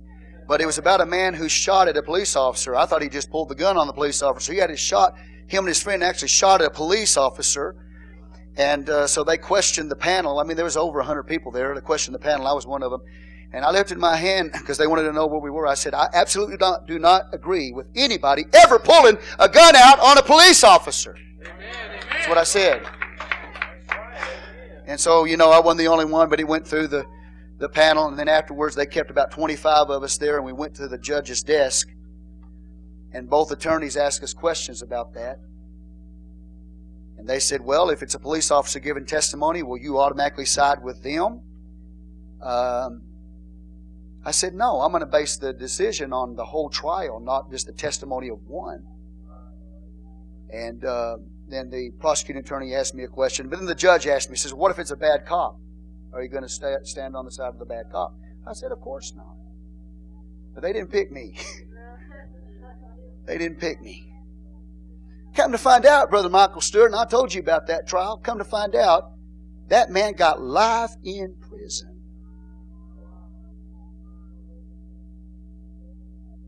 But my point is this we need to pray for the leaders of our, our local leaders. We need to pray for the police department. I was in the prayer room tonight praying for the leaders of this church in every facet worship leaders, choir director, Sunday school teachers, everybody because we need skilled people in this last days to instruct the people of God. And it can get so bad nobody's want to do it anymore. Hallelujah to the Lamb. Come on, I hear the Holy Ghost right now. Some of you young people need to walk up to your youth leaders and just tell them, I really do appreciate all the work that you do for us. Thank you for helping us. Thank you for caring enough to keep doing this. I know it's not easy at times. Some of y'all need to tell those teachers how much you appreciate them. Hallelujah. It means a lot. Because in the last days, there's just going to be some people just not going to want to do it anymore.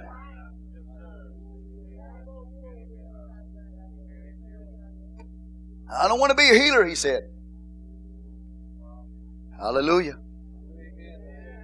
Let me finish the third chapter very quickly. Again, he shows us two sides. To show of their countenance doth witness against them. The show of their countenance, the way they look in their face, their attitudes, doth witness against them. Against them, they declare their sin in Sodom. They hide it not. Woe unto their soul, for they have rewarded evil unto themselves. That's the wicked. There's two sides. But say ye to the righteous that it shall be well with him, for they shall eat the fruit of their doings. Hallelujah. It's not going to be well for the transgressor, but it's going to be well for those that do what's right. Say, Praise the Lord, church. Hallelujah. Okay. Whew. Verse 11 Warn of the wicked, it shall be ill with him, for the reward of his hand shall be given him. For as my people, children are their oppressors, and women rule over them. O my people, they which lead thee cause thee to err and destroy the ways of thy paths. There's going to come, come a time children are going to rule over them. That women are going to rule. Amen. I thank God for women. But when the women start trying to take over the role of authority, we got one running for office right now. And I pray when I say this, I'm not saying it inappropriately. My God, help us. I'm going to say it again. My God, help us. And if you plan on voting for that person, you, God have mercy on your soul if I find that out. I'm not supporting any particular candidate, but you better not. Have mercy.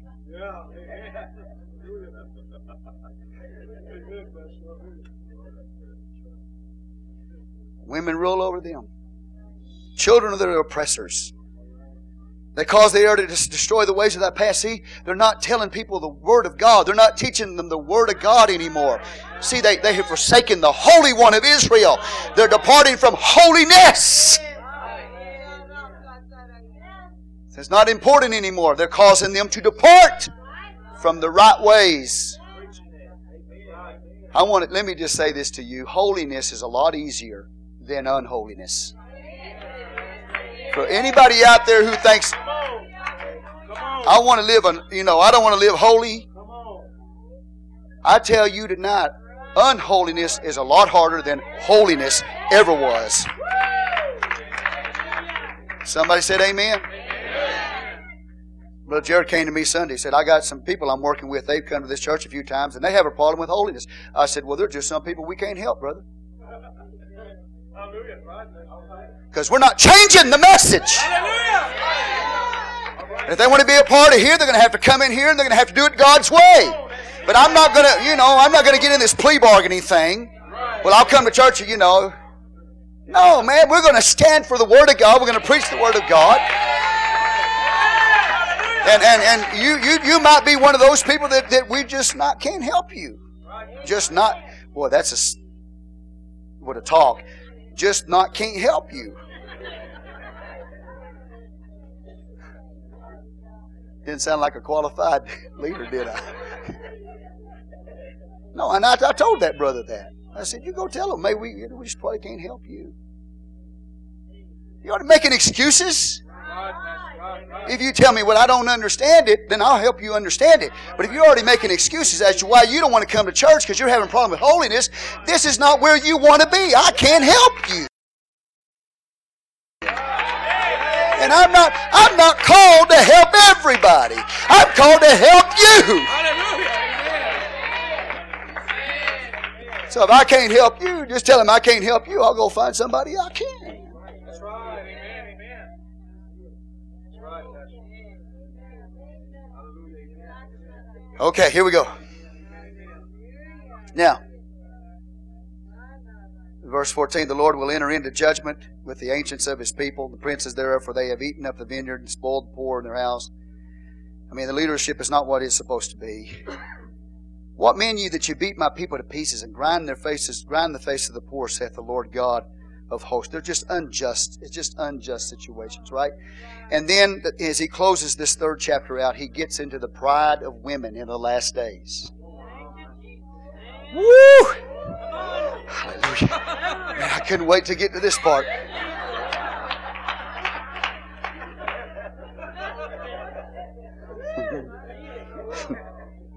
Because us men don't have no problem. I'm just kidding. Yeah, by the time we get to the end of the third chapter, he's talking about the men being, you know, judged too. But anyway, remember we're talking about what kind of people is going to be in that city that he saw in Isaiah chapter 2. Well, for sure, these women are not going to be in there. The women he began to describe are women that are full of pride, women that are full of vanity. They're so vain when you study the, the wording behind the words in, in they're plain enough as it is in English. But when you get down to it, he's going to talk about women walking wantonly. You know what that means? Yes, sir. He's they they got their head stuck up in the air Yes, sir. and they're kind of looking over to the side like this to see if if anybody's looking at them. All right. Are you watching me? Do you like what you see? No, I'm, I'm not kidding you. I, I'm not kidding you. That's that's what he's talking about. You know, there's women out there, hallelujah, in the world, man. Okay, maybe some in the church. All right, and so then he talks about all of these accessories that they put on. Okay, to try to be attractive. You don't want me to preach this, do you?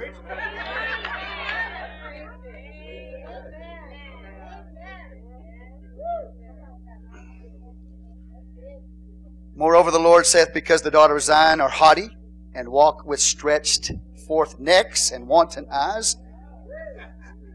That's what it means. They walk, they got their head stretched forth, they're a little, you know, got their head tilted just a little bit. Right, right, right, right. Amen. That's what it means, til- tilted just a little bit. Are you looking at me? Because I want you to. Right, Pastor. Amen. Ooh. Walking and menacing as they go, and making a tinkling with their feet. okay, so anyway, I mean, they got chains on their, their ankles. I mean, they got accessories all over their bodies because they're trying to dress themselves up so they can be attractive, you know. Look at your neighbor and say, they're just so vain. There used to be a song that was sung, You're so vain. You notice I changed the word. I didn't tell you to tell your neighbor, You're so vain. I said, Tell your neighbor, they are so vain.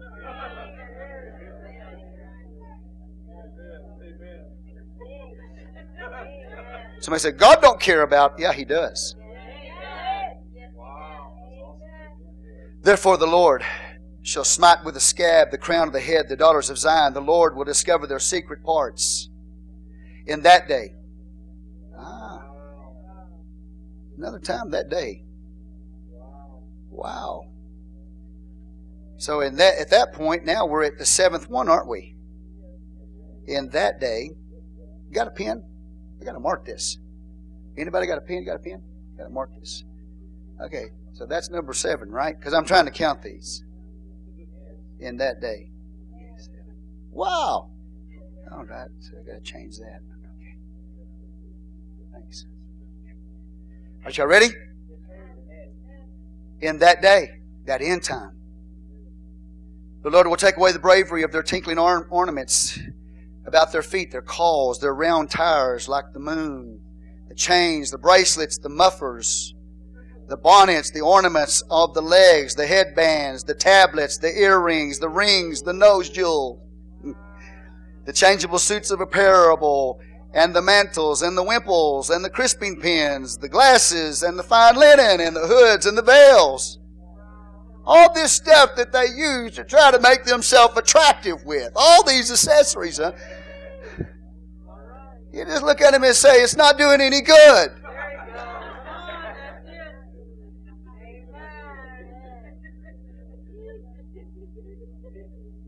In the place of all that, the Bible says this is what God's going to do with them. These kind of people are not going to be in that city. These kind of women are not going to be in that city. Prideful. It shall come to pass that instead of the sweet smell, there shall be stink. Instead of a girdle of rent, and instead of a well set hair baldness. Instead of a stomacher. Is that one of them things that y'all hold the fat in with? I mean, I don't know what a stomacher is, but I think it's one of them things you.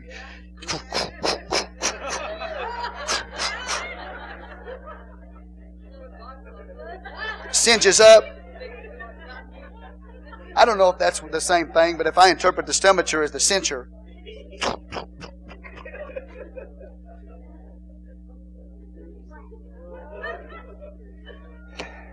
Hallelujah. Maybe some of us men need one of them.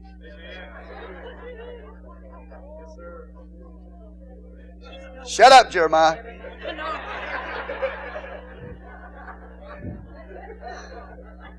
I mean, no matter what I do, he's always after me about this right here. He said, You got two big ones here and one big one here.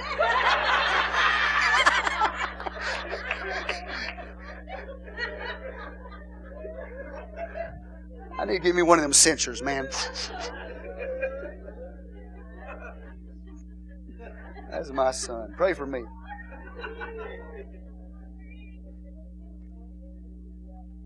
Anyway, stomacher, a girdling of sackcloth and burning instead of beauty. Men, when you know, ultimately when Babylon takes them, can you imagine these women stripped of all that, all of those accessories, all of that vanity? I mean, their heads been you know, bald. They got scab. I mean, it's just a mess. They stink. You know, but that's what's coming on these prideful women. This is an end time. This is a day of the Lord message. This is not just to Israel in that day, and it's not just to Jerusalem. It's to the church of the living God. What kind of people are going to be in that city? Women that are godly women, humble women. Women who have a right spirit. Women who are submissive. And I'm not trying to, you know. Hallelujah. You're the freest women there are. Want to get up there and talk about women's liberation? There's no woman freer than a woman of God. There's no woman freer than a holy woman of God. Hallelujah!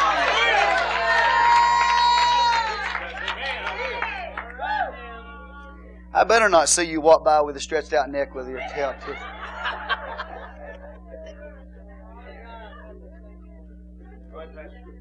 If I do, I'm going to say Isaiah 3.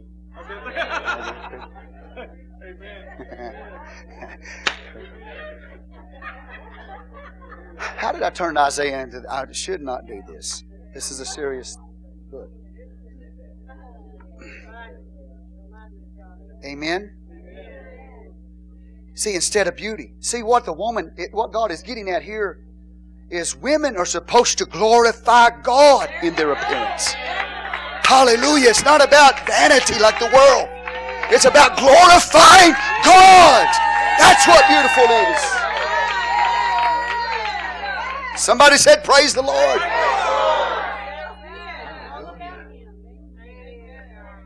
Okay. But then he says, The men shall fall by the sword, and the mighty in the war. And her gates shall lament in the morning, and being desolate shall sit upon the ground. But then, chapter 4, here we go again. God says, But there's better days coming. There's better days coming. When you get beyond that historical reference, after Assyria has gone in or Babylon has gone in, Assyria took the ten tribes, 721 BC. Babylon, 605 BC, first deportation. 597 then 587 BC, three deportations by Babylon. God is saying when you get beyond that, when the women have been balded and everything else, the men have died in the sword by the sword, and there's very few men left because of the wars. So many men are going to die that there's not going to be enough men to go around. Some of you think you're already in fulfillment times right now. You look around and say, There's not enough men to go around for me. You think you're already in Isaiah 4. But in that day, not enough men to go around because they died in war, man. Future time, so many men are going to die. Not enough to go around. And, and so the Bible says seven women will go to one man. Hallelujah. I mean, they say, hey, you don't even have to feed us. We'll feed ourselves. We'll support ourselves. Just let us be called by your name. I mean, we just need a man. I'm not kidding. It got so bad after the judgment, there wasn't enough men to go around. And that bring, that's the context of Isaiah 4. But the ultimate context is this. The Bible's talking about in that day, the day of the Lord. Seven women shall go to one man. That one man is Jesus Christ. That one man is the Messiah. It's the deeper meaning. Amen. It's Jesus Christ. That one man is Jesus Christ. And when it says seven women shall go to one man, it's talking about 7,000 years of history of believers that belong to Jesus Christ. Seven women, 7,000 years. It also speaks of the seven churches in the book of Revelation. Those that overcome in that, hallelujah, in those churches will be the bride of Christ. Seven women shall lay hold of one man, Jesus, the seven churches. Are y'all with me here? What a mighty God we serve. What a glorious day. In that day, then this would be the eighth time. In that day, seven women shall take hold of one man, saying, We will eat of our own bread and wear our own apparel. Only let us be called by thy name to take away our reproach. So we need an exchange of names. Okay? Now, the historical context, again, is the so many men have died. There's not enough to go around, so seven women say, I'll take your name. If you'll let us take your name, we'll provide for ourselves our own apparel. But ultimately, this is speaking of Jesus Christ. Seven women will lay hold on one man. And they're saying, We just want your name. We just want to be called by your name. And when you say that, I want you to turn to Isaiah 63 and 19. And I want you to understand what that means. When you and I say, I want the name of Jesus, seven women laying hold of one man. What are we saying? When you said, I, when you said yes, uh, woman of God, when you said yes and you got married, and you took the name of your husband, you know what you were saying? When you said, I'll take your name?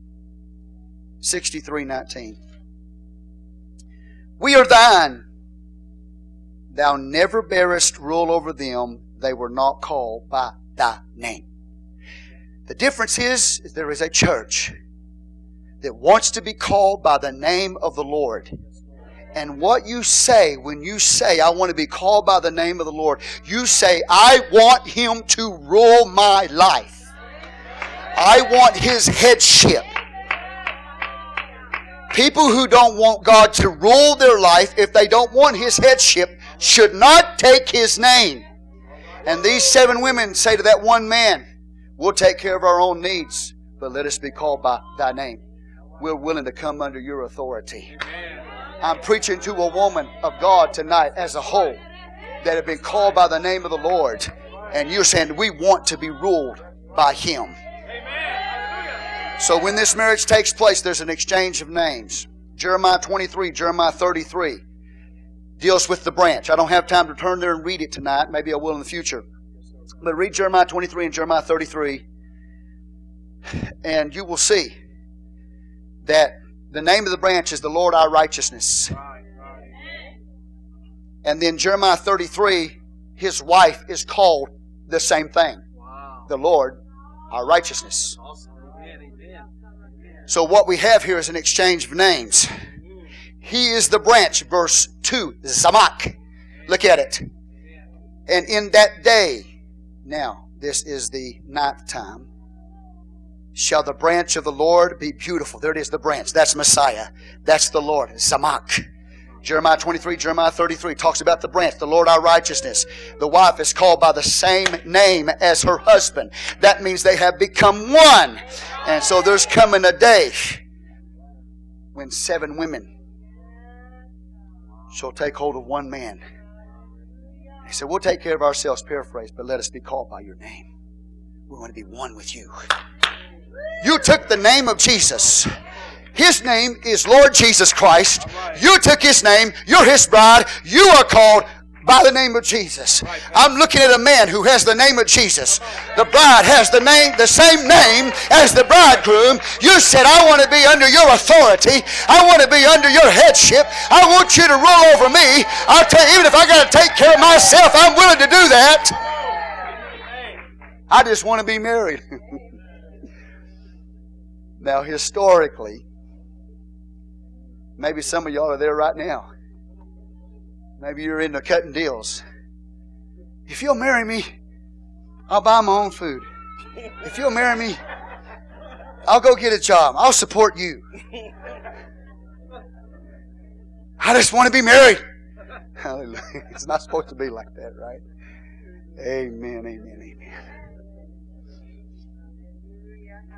In that day, the day of the Lord, as the Lord come back the kingdom. The branch of the Lord shall be beautiful and glorious, and the fruit of the earth shall be excellent and comely for them that are escaped of Israel. They're going to have true beauty. They're going to be the bride. The escaped, who is the escaped of Israel? The survivors of the chevlei Mashiach. The survivors of the birth pains of Messiah the survivors of the tribulation period are those who have survived. Give the Lord praise in the house. Those are the ones that's talking about here. They're going to have true beauty. They're going to be married to Him. Now watch. And it shall come to pass that he that is left in Zion and he that is remaineth in Jerusalem shall be called holy, and everyone that is written among the living in Jerusalem. Hallelujah. Holy. They're going to be called holy. Lord, our righteousness, holy. And he says the earth is going to be filled with fruit. What fruit's he talking about? The fruit that the bride produces. Amen. Those that are married to him. Amen. The fruit that the bride produces along with the bridegroom. Amen. The earth will be filled with the fruit in that day. Hallelujah to the Lamb. It's like a flash of lightning, man. See, he talks about he brings these charges, you know, and this calamity and these woes and Oh, then he said, Come to me. And then how he's showing the glorious future that you can be a part of. And it's like lightning flashing. See what's coming in the future for the righteous? Lightning flashes, man. It's beautiful. Give God praise in the house. Now, watch. Verse 4 When the Lord shall have washed away the filth of the daughters of Zion, and shall have purged the blood of Jerusalem from the midst thereof by the spirit of judgment and by the spirit of burning.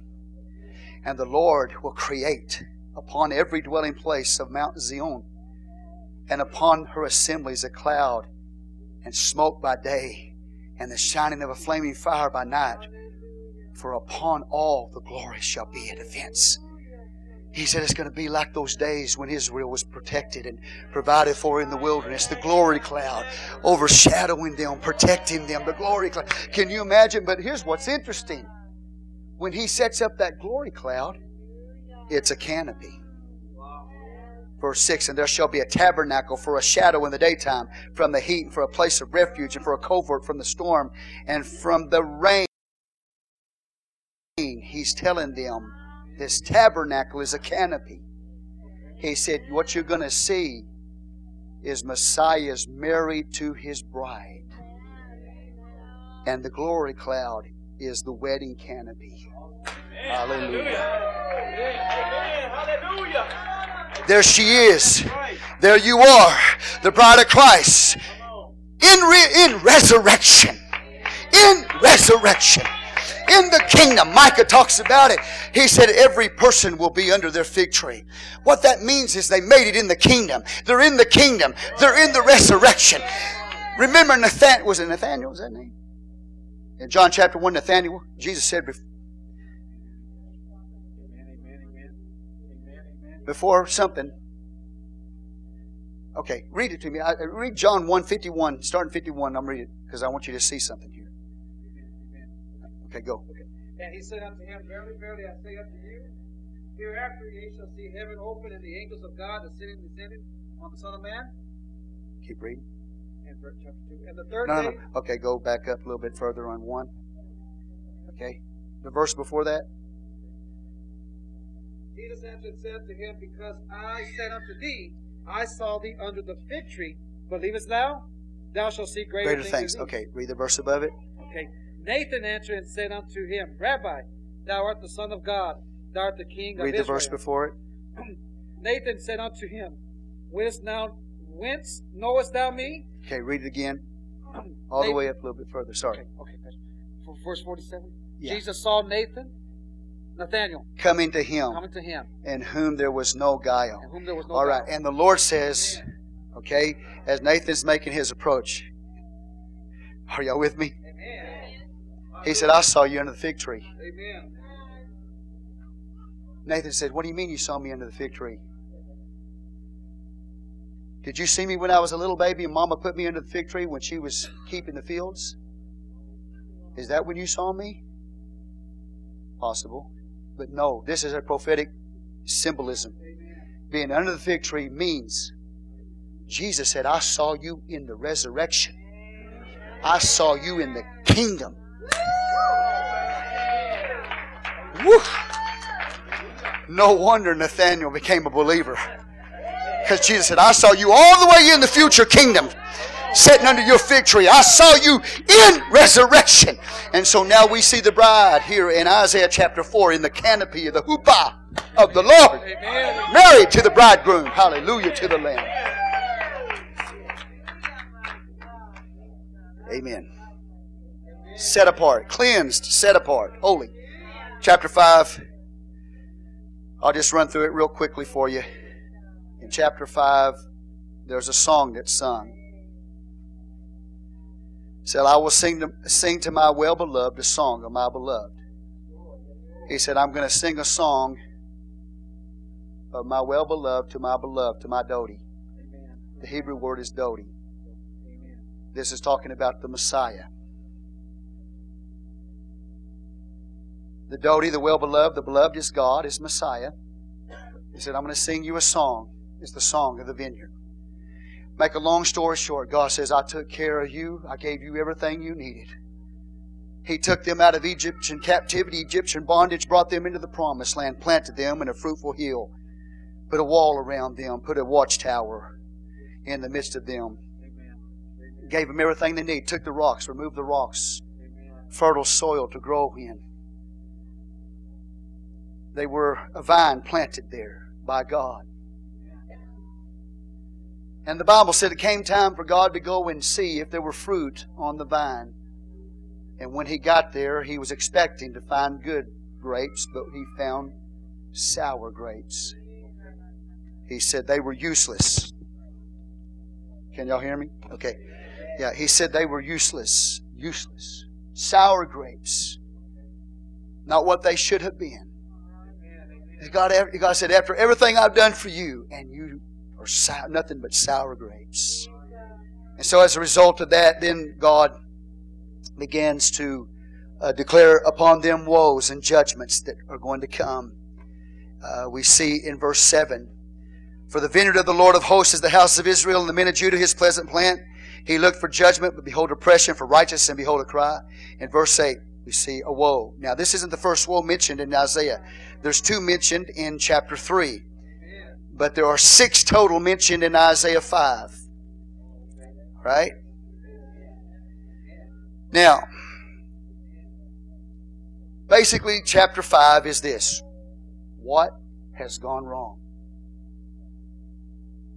Why is the judgment of God coming upon?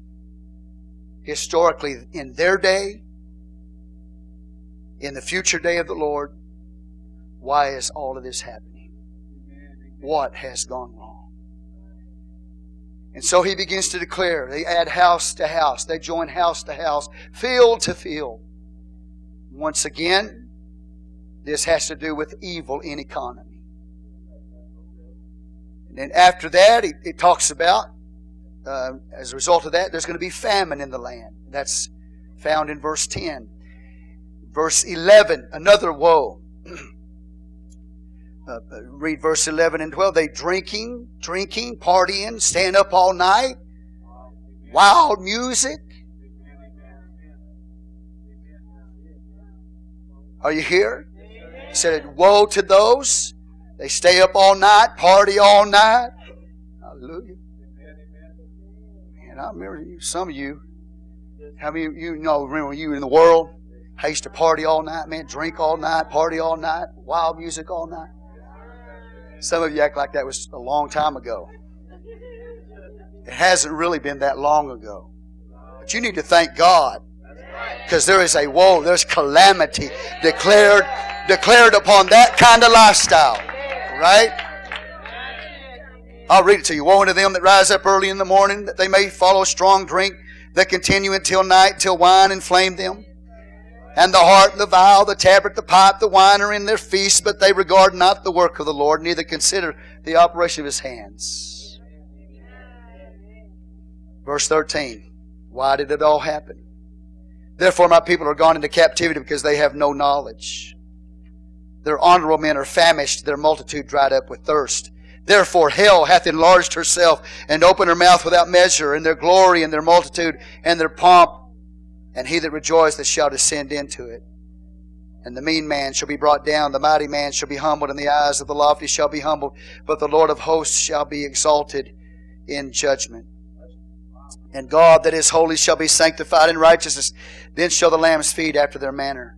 The waste places of the fat ones shall strangers eat. Woe unto them that draw iniquity with cords of vanity and sin as it were with a cord of rope. You know, what that means is that they just can't get enough of sin.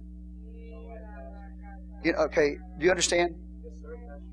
I know I'm going fast, but I've got to. You know, there's some people when they feel horrible. They, they, they know they failed God. They feel horrible. They repent. They ask God to forgive them. They don't want to do it. But then you've got some people, they live for sin. And they just, they like a, a, a cart, they just pull sin, just pull sin to themselves because they can't get enough. And then the Lord said this. These people also talk about, well, let's just see what God's going to do. We don't believe God's going to do anything about it. That's the attitude. So we read it. I'll read it to you. That say, Let him make speed and hasten his work that we may see it. Let the counsel of the Holy One of Israel draw nigh and come that we may know it. Let's see if God will do anything about it. Okay? Attitude, horrible attitude. Another woe, 20. Woe unto them that call evil good, a good evil, and put darkness for light and light for darkness. They put bitter for sweet and sweet for bitter. See, there's going to come a time when people are not going to be able to discern between right and wrong. They won't have discernment about what's right or wrong. They call sweet bitter, bitter sweet, so on and so forth. No discernment about right, what's right and wrong. Shatoroboko. Woe to them are wise in their own eyes and prudent in their own sight. It's just pride. Woe unto them that are mighty to drink wine, men of strength, and mingle strong drink, which justify the wicked for reward and take away the righteous of the righteous from him. Therefore, as the fire devoureth the stubble and the flame consumeth the chaff, so their roots shall be rottenness and their blossom shall go up as dust, because they, here we go, they have cast away the law of the Lord of hosts and despise the word of the Holy One of Israel. They have no knowledge because they don't want knowledge. They've cast away the law, the instruction of God, away from themselves. And so this is the reason why everything is going like it is. Verse 25, therefore is the anger of the Lord kindled against this people. He hath stretched forth his hand against them and hath smitten them. The hills did tremble and their carcasses were torn in the midst of the streets for all this his anger is not turned away, but his hand is stretched out still. And then he talks about the judgment. Uh, these nations coming, the nations in the days of uh, those kings that Isaiah prophesied under Assyria and Babylon, the future nations, Russia. Are y'all with me here? Russia, end time Assyria, terrorist out of Assyria, all kinds of wars that will invade into the land in the last days. Verse 26, I'll read it to you. He, he said, He will lift up an ensign to the nation from afar, and will hiss unto them from the end, one end of the earth, and behold, they shall come with speed swiftly. To hiss is what the beekeeper does anyway. And we'll get into that and we get to the eighth, eighth chapter. Isaiah will see this. He's calling the nations against, uh, together, ultimately in the war of Armageddon. But you've got many battles in the tribulation period. You've got Rush, Russian invasion.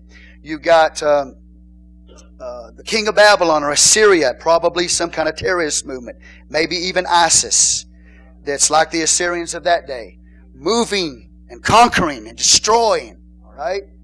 And then you have that ultimate war called the War of Armageddon at the end of the day of the Lord before the Lord sets his kingdom up. But we see these nations coming. God is the one that's bringing them down. Uh, none shall be weary nor stumble among them. None shall slumber nor sleep. Neither shall the girdle of their loins be loosed, nor the latchet of their shoes be broken. Whose arrows are sharp, all their bows bent. Their horses' hoofs shall be counted like flint. Their wheels like a whirlwind.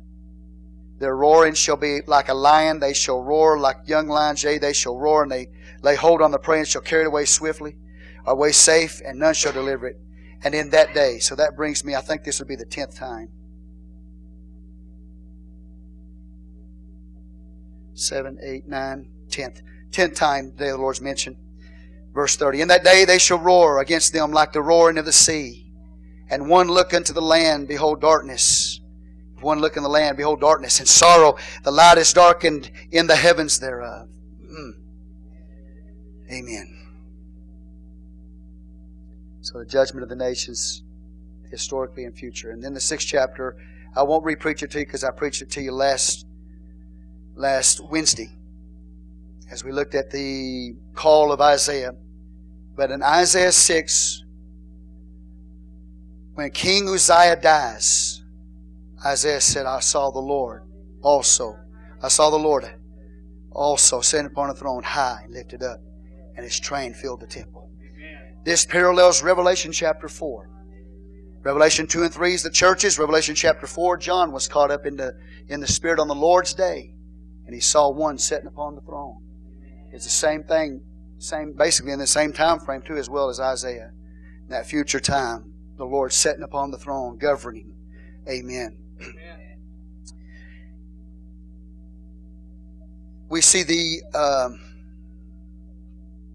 Isaiah cries out, Woe is me, my, I'm un, woe is me, for am I for I am undone. Right? Amen. My lips are unclean. Okay. So we see the undone, the unmade, the unclean. Then becomes made clean by the coal off of the altar. That's an altar of judgment. The outer court. Coal is placed on his lips, his sins purged. He's cleansed. The unclean becomes cleansed. His lips becomes the altar of praise, like the seraphim that he saw. It's no longer me for me, it's me for God.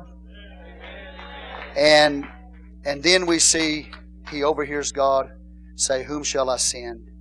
And the prophet says, Here I am, send me. And prophetically, concerning the last days, this is when the end time church, the tribulation saints, are commissioned by God in the tribulation period to go forth. Revelation 4, and then we have the tribulation period following that. We see the saints going forth and being a witness to the one that's sitting upon the throne, calling nations to worship Him. Amen. To go up into that mountain, contrary to, nation, to nature, and be in that city. Amen. A righteous people and a holy people. So get ready, in case you don't know it, in the ultimate fulfillment here. This is going to be fulfilled by the end time church. Isaiah is a picture of that end time church going and preaching. And Isaiah says, How long? And to paraphrase it, basically, God says, Until people don't want to hear it anymore. Until the cities are laid waste. Total destruction. He said, You just keep preaching, be a witness, be a light. Hallelujah.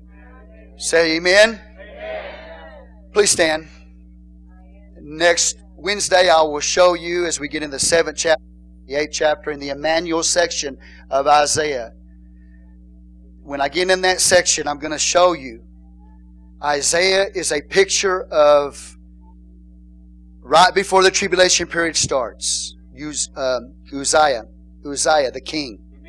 The last ten kings in Judah cover the seven year tribulation period. Okay? Now, Uzziah is the king right before the tribulation period. Jotham is the first year. Ahaz is the second year. The seventh uh, chapter of Isaiah, he's going to jump over Jotham and go straight to Ahaz, the second year of the tribulation period. What I'm trying to say to you is when you see prosperity, like was in the land of Israel in the days of Uzziah, powerful army in Israel, when you see these things, it is a sign let you know that the beginning of the tribulation period is about to start. Okay? Because it is a parallel. The days of Uzziah is a parallel of right before the tribulation. We're living in those days, is what I'm trying to tell you now. So we're living in exciting times. Hallelujah. And I'm, I'm thankful to be able to preach the word of the Lord. And uh, I normally don't read every verse, but these things are so new to us that I think it's important for me to cover the verses and explain uh, what is going on. All right? Hallelujah. So I give God the glory and the honor and the praise. Father God, we come before you right now. We thank you for your blessing. We ask God that you would, as we preach these things concerning the past and things concerning the future and things concerning the present, that Father God, we will make the choices necessary to be a, a righteous bride, a holy bride, a godly bride. let us not behave like they did so badly. Why things went so bad and so wrong for them. You have promised a glorious future to us, Lord. We thank you, God, for your presence that we live in right now continual presence. We enjoy, we rejoice. We desire your word. We desire to be instructed. We desire to know you and to live for you. In Jesus' name we pray. Amen. Amen. God bless you. You're dismissed in the name of the Lord.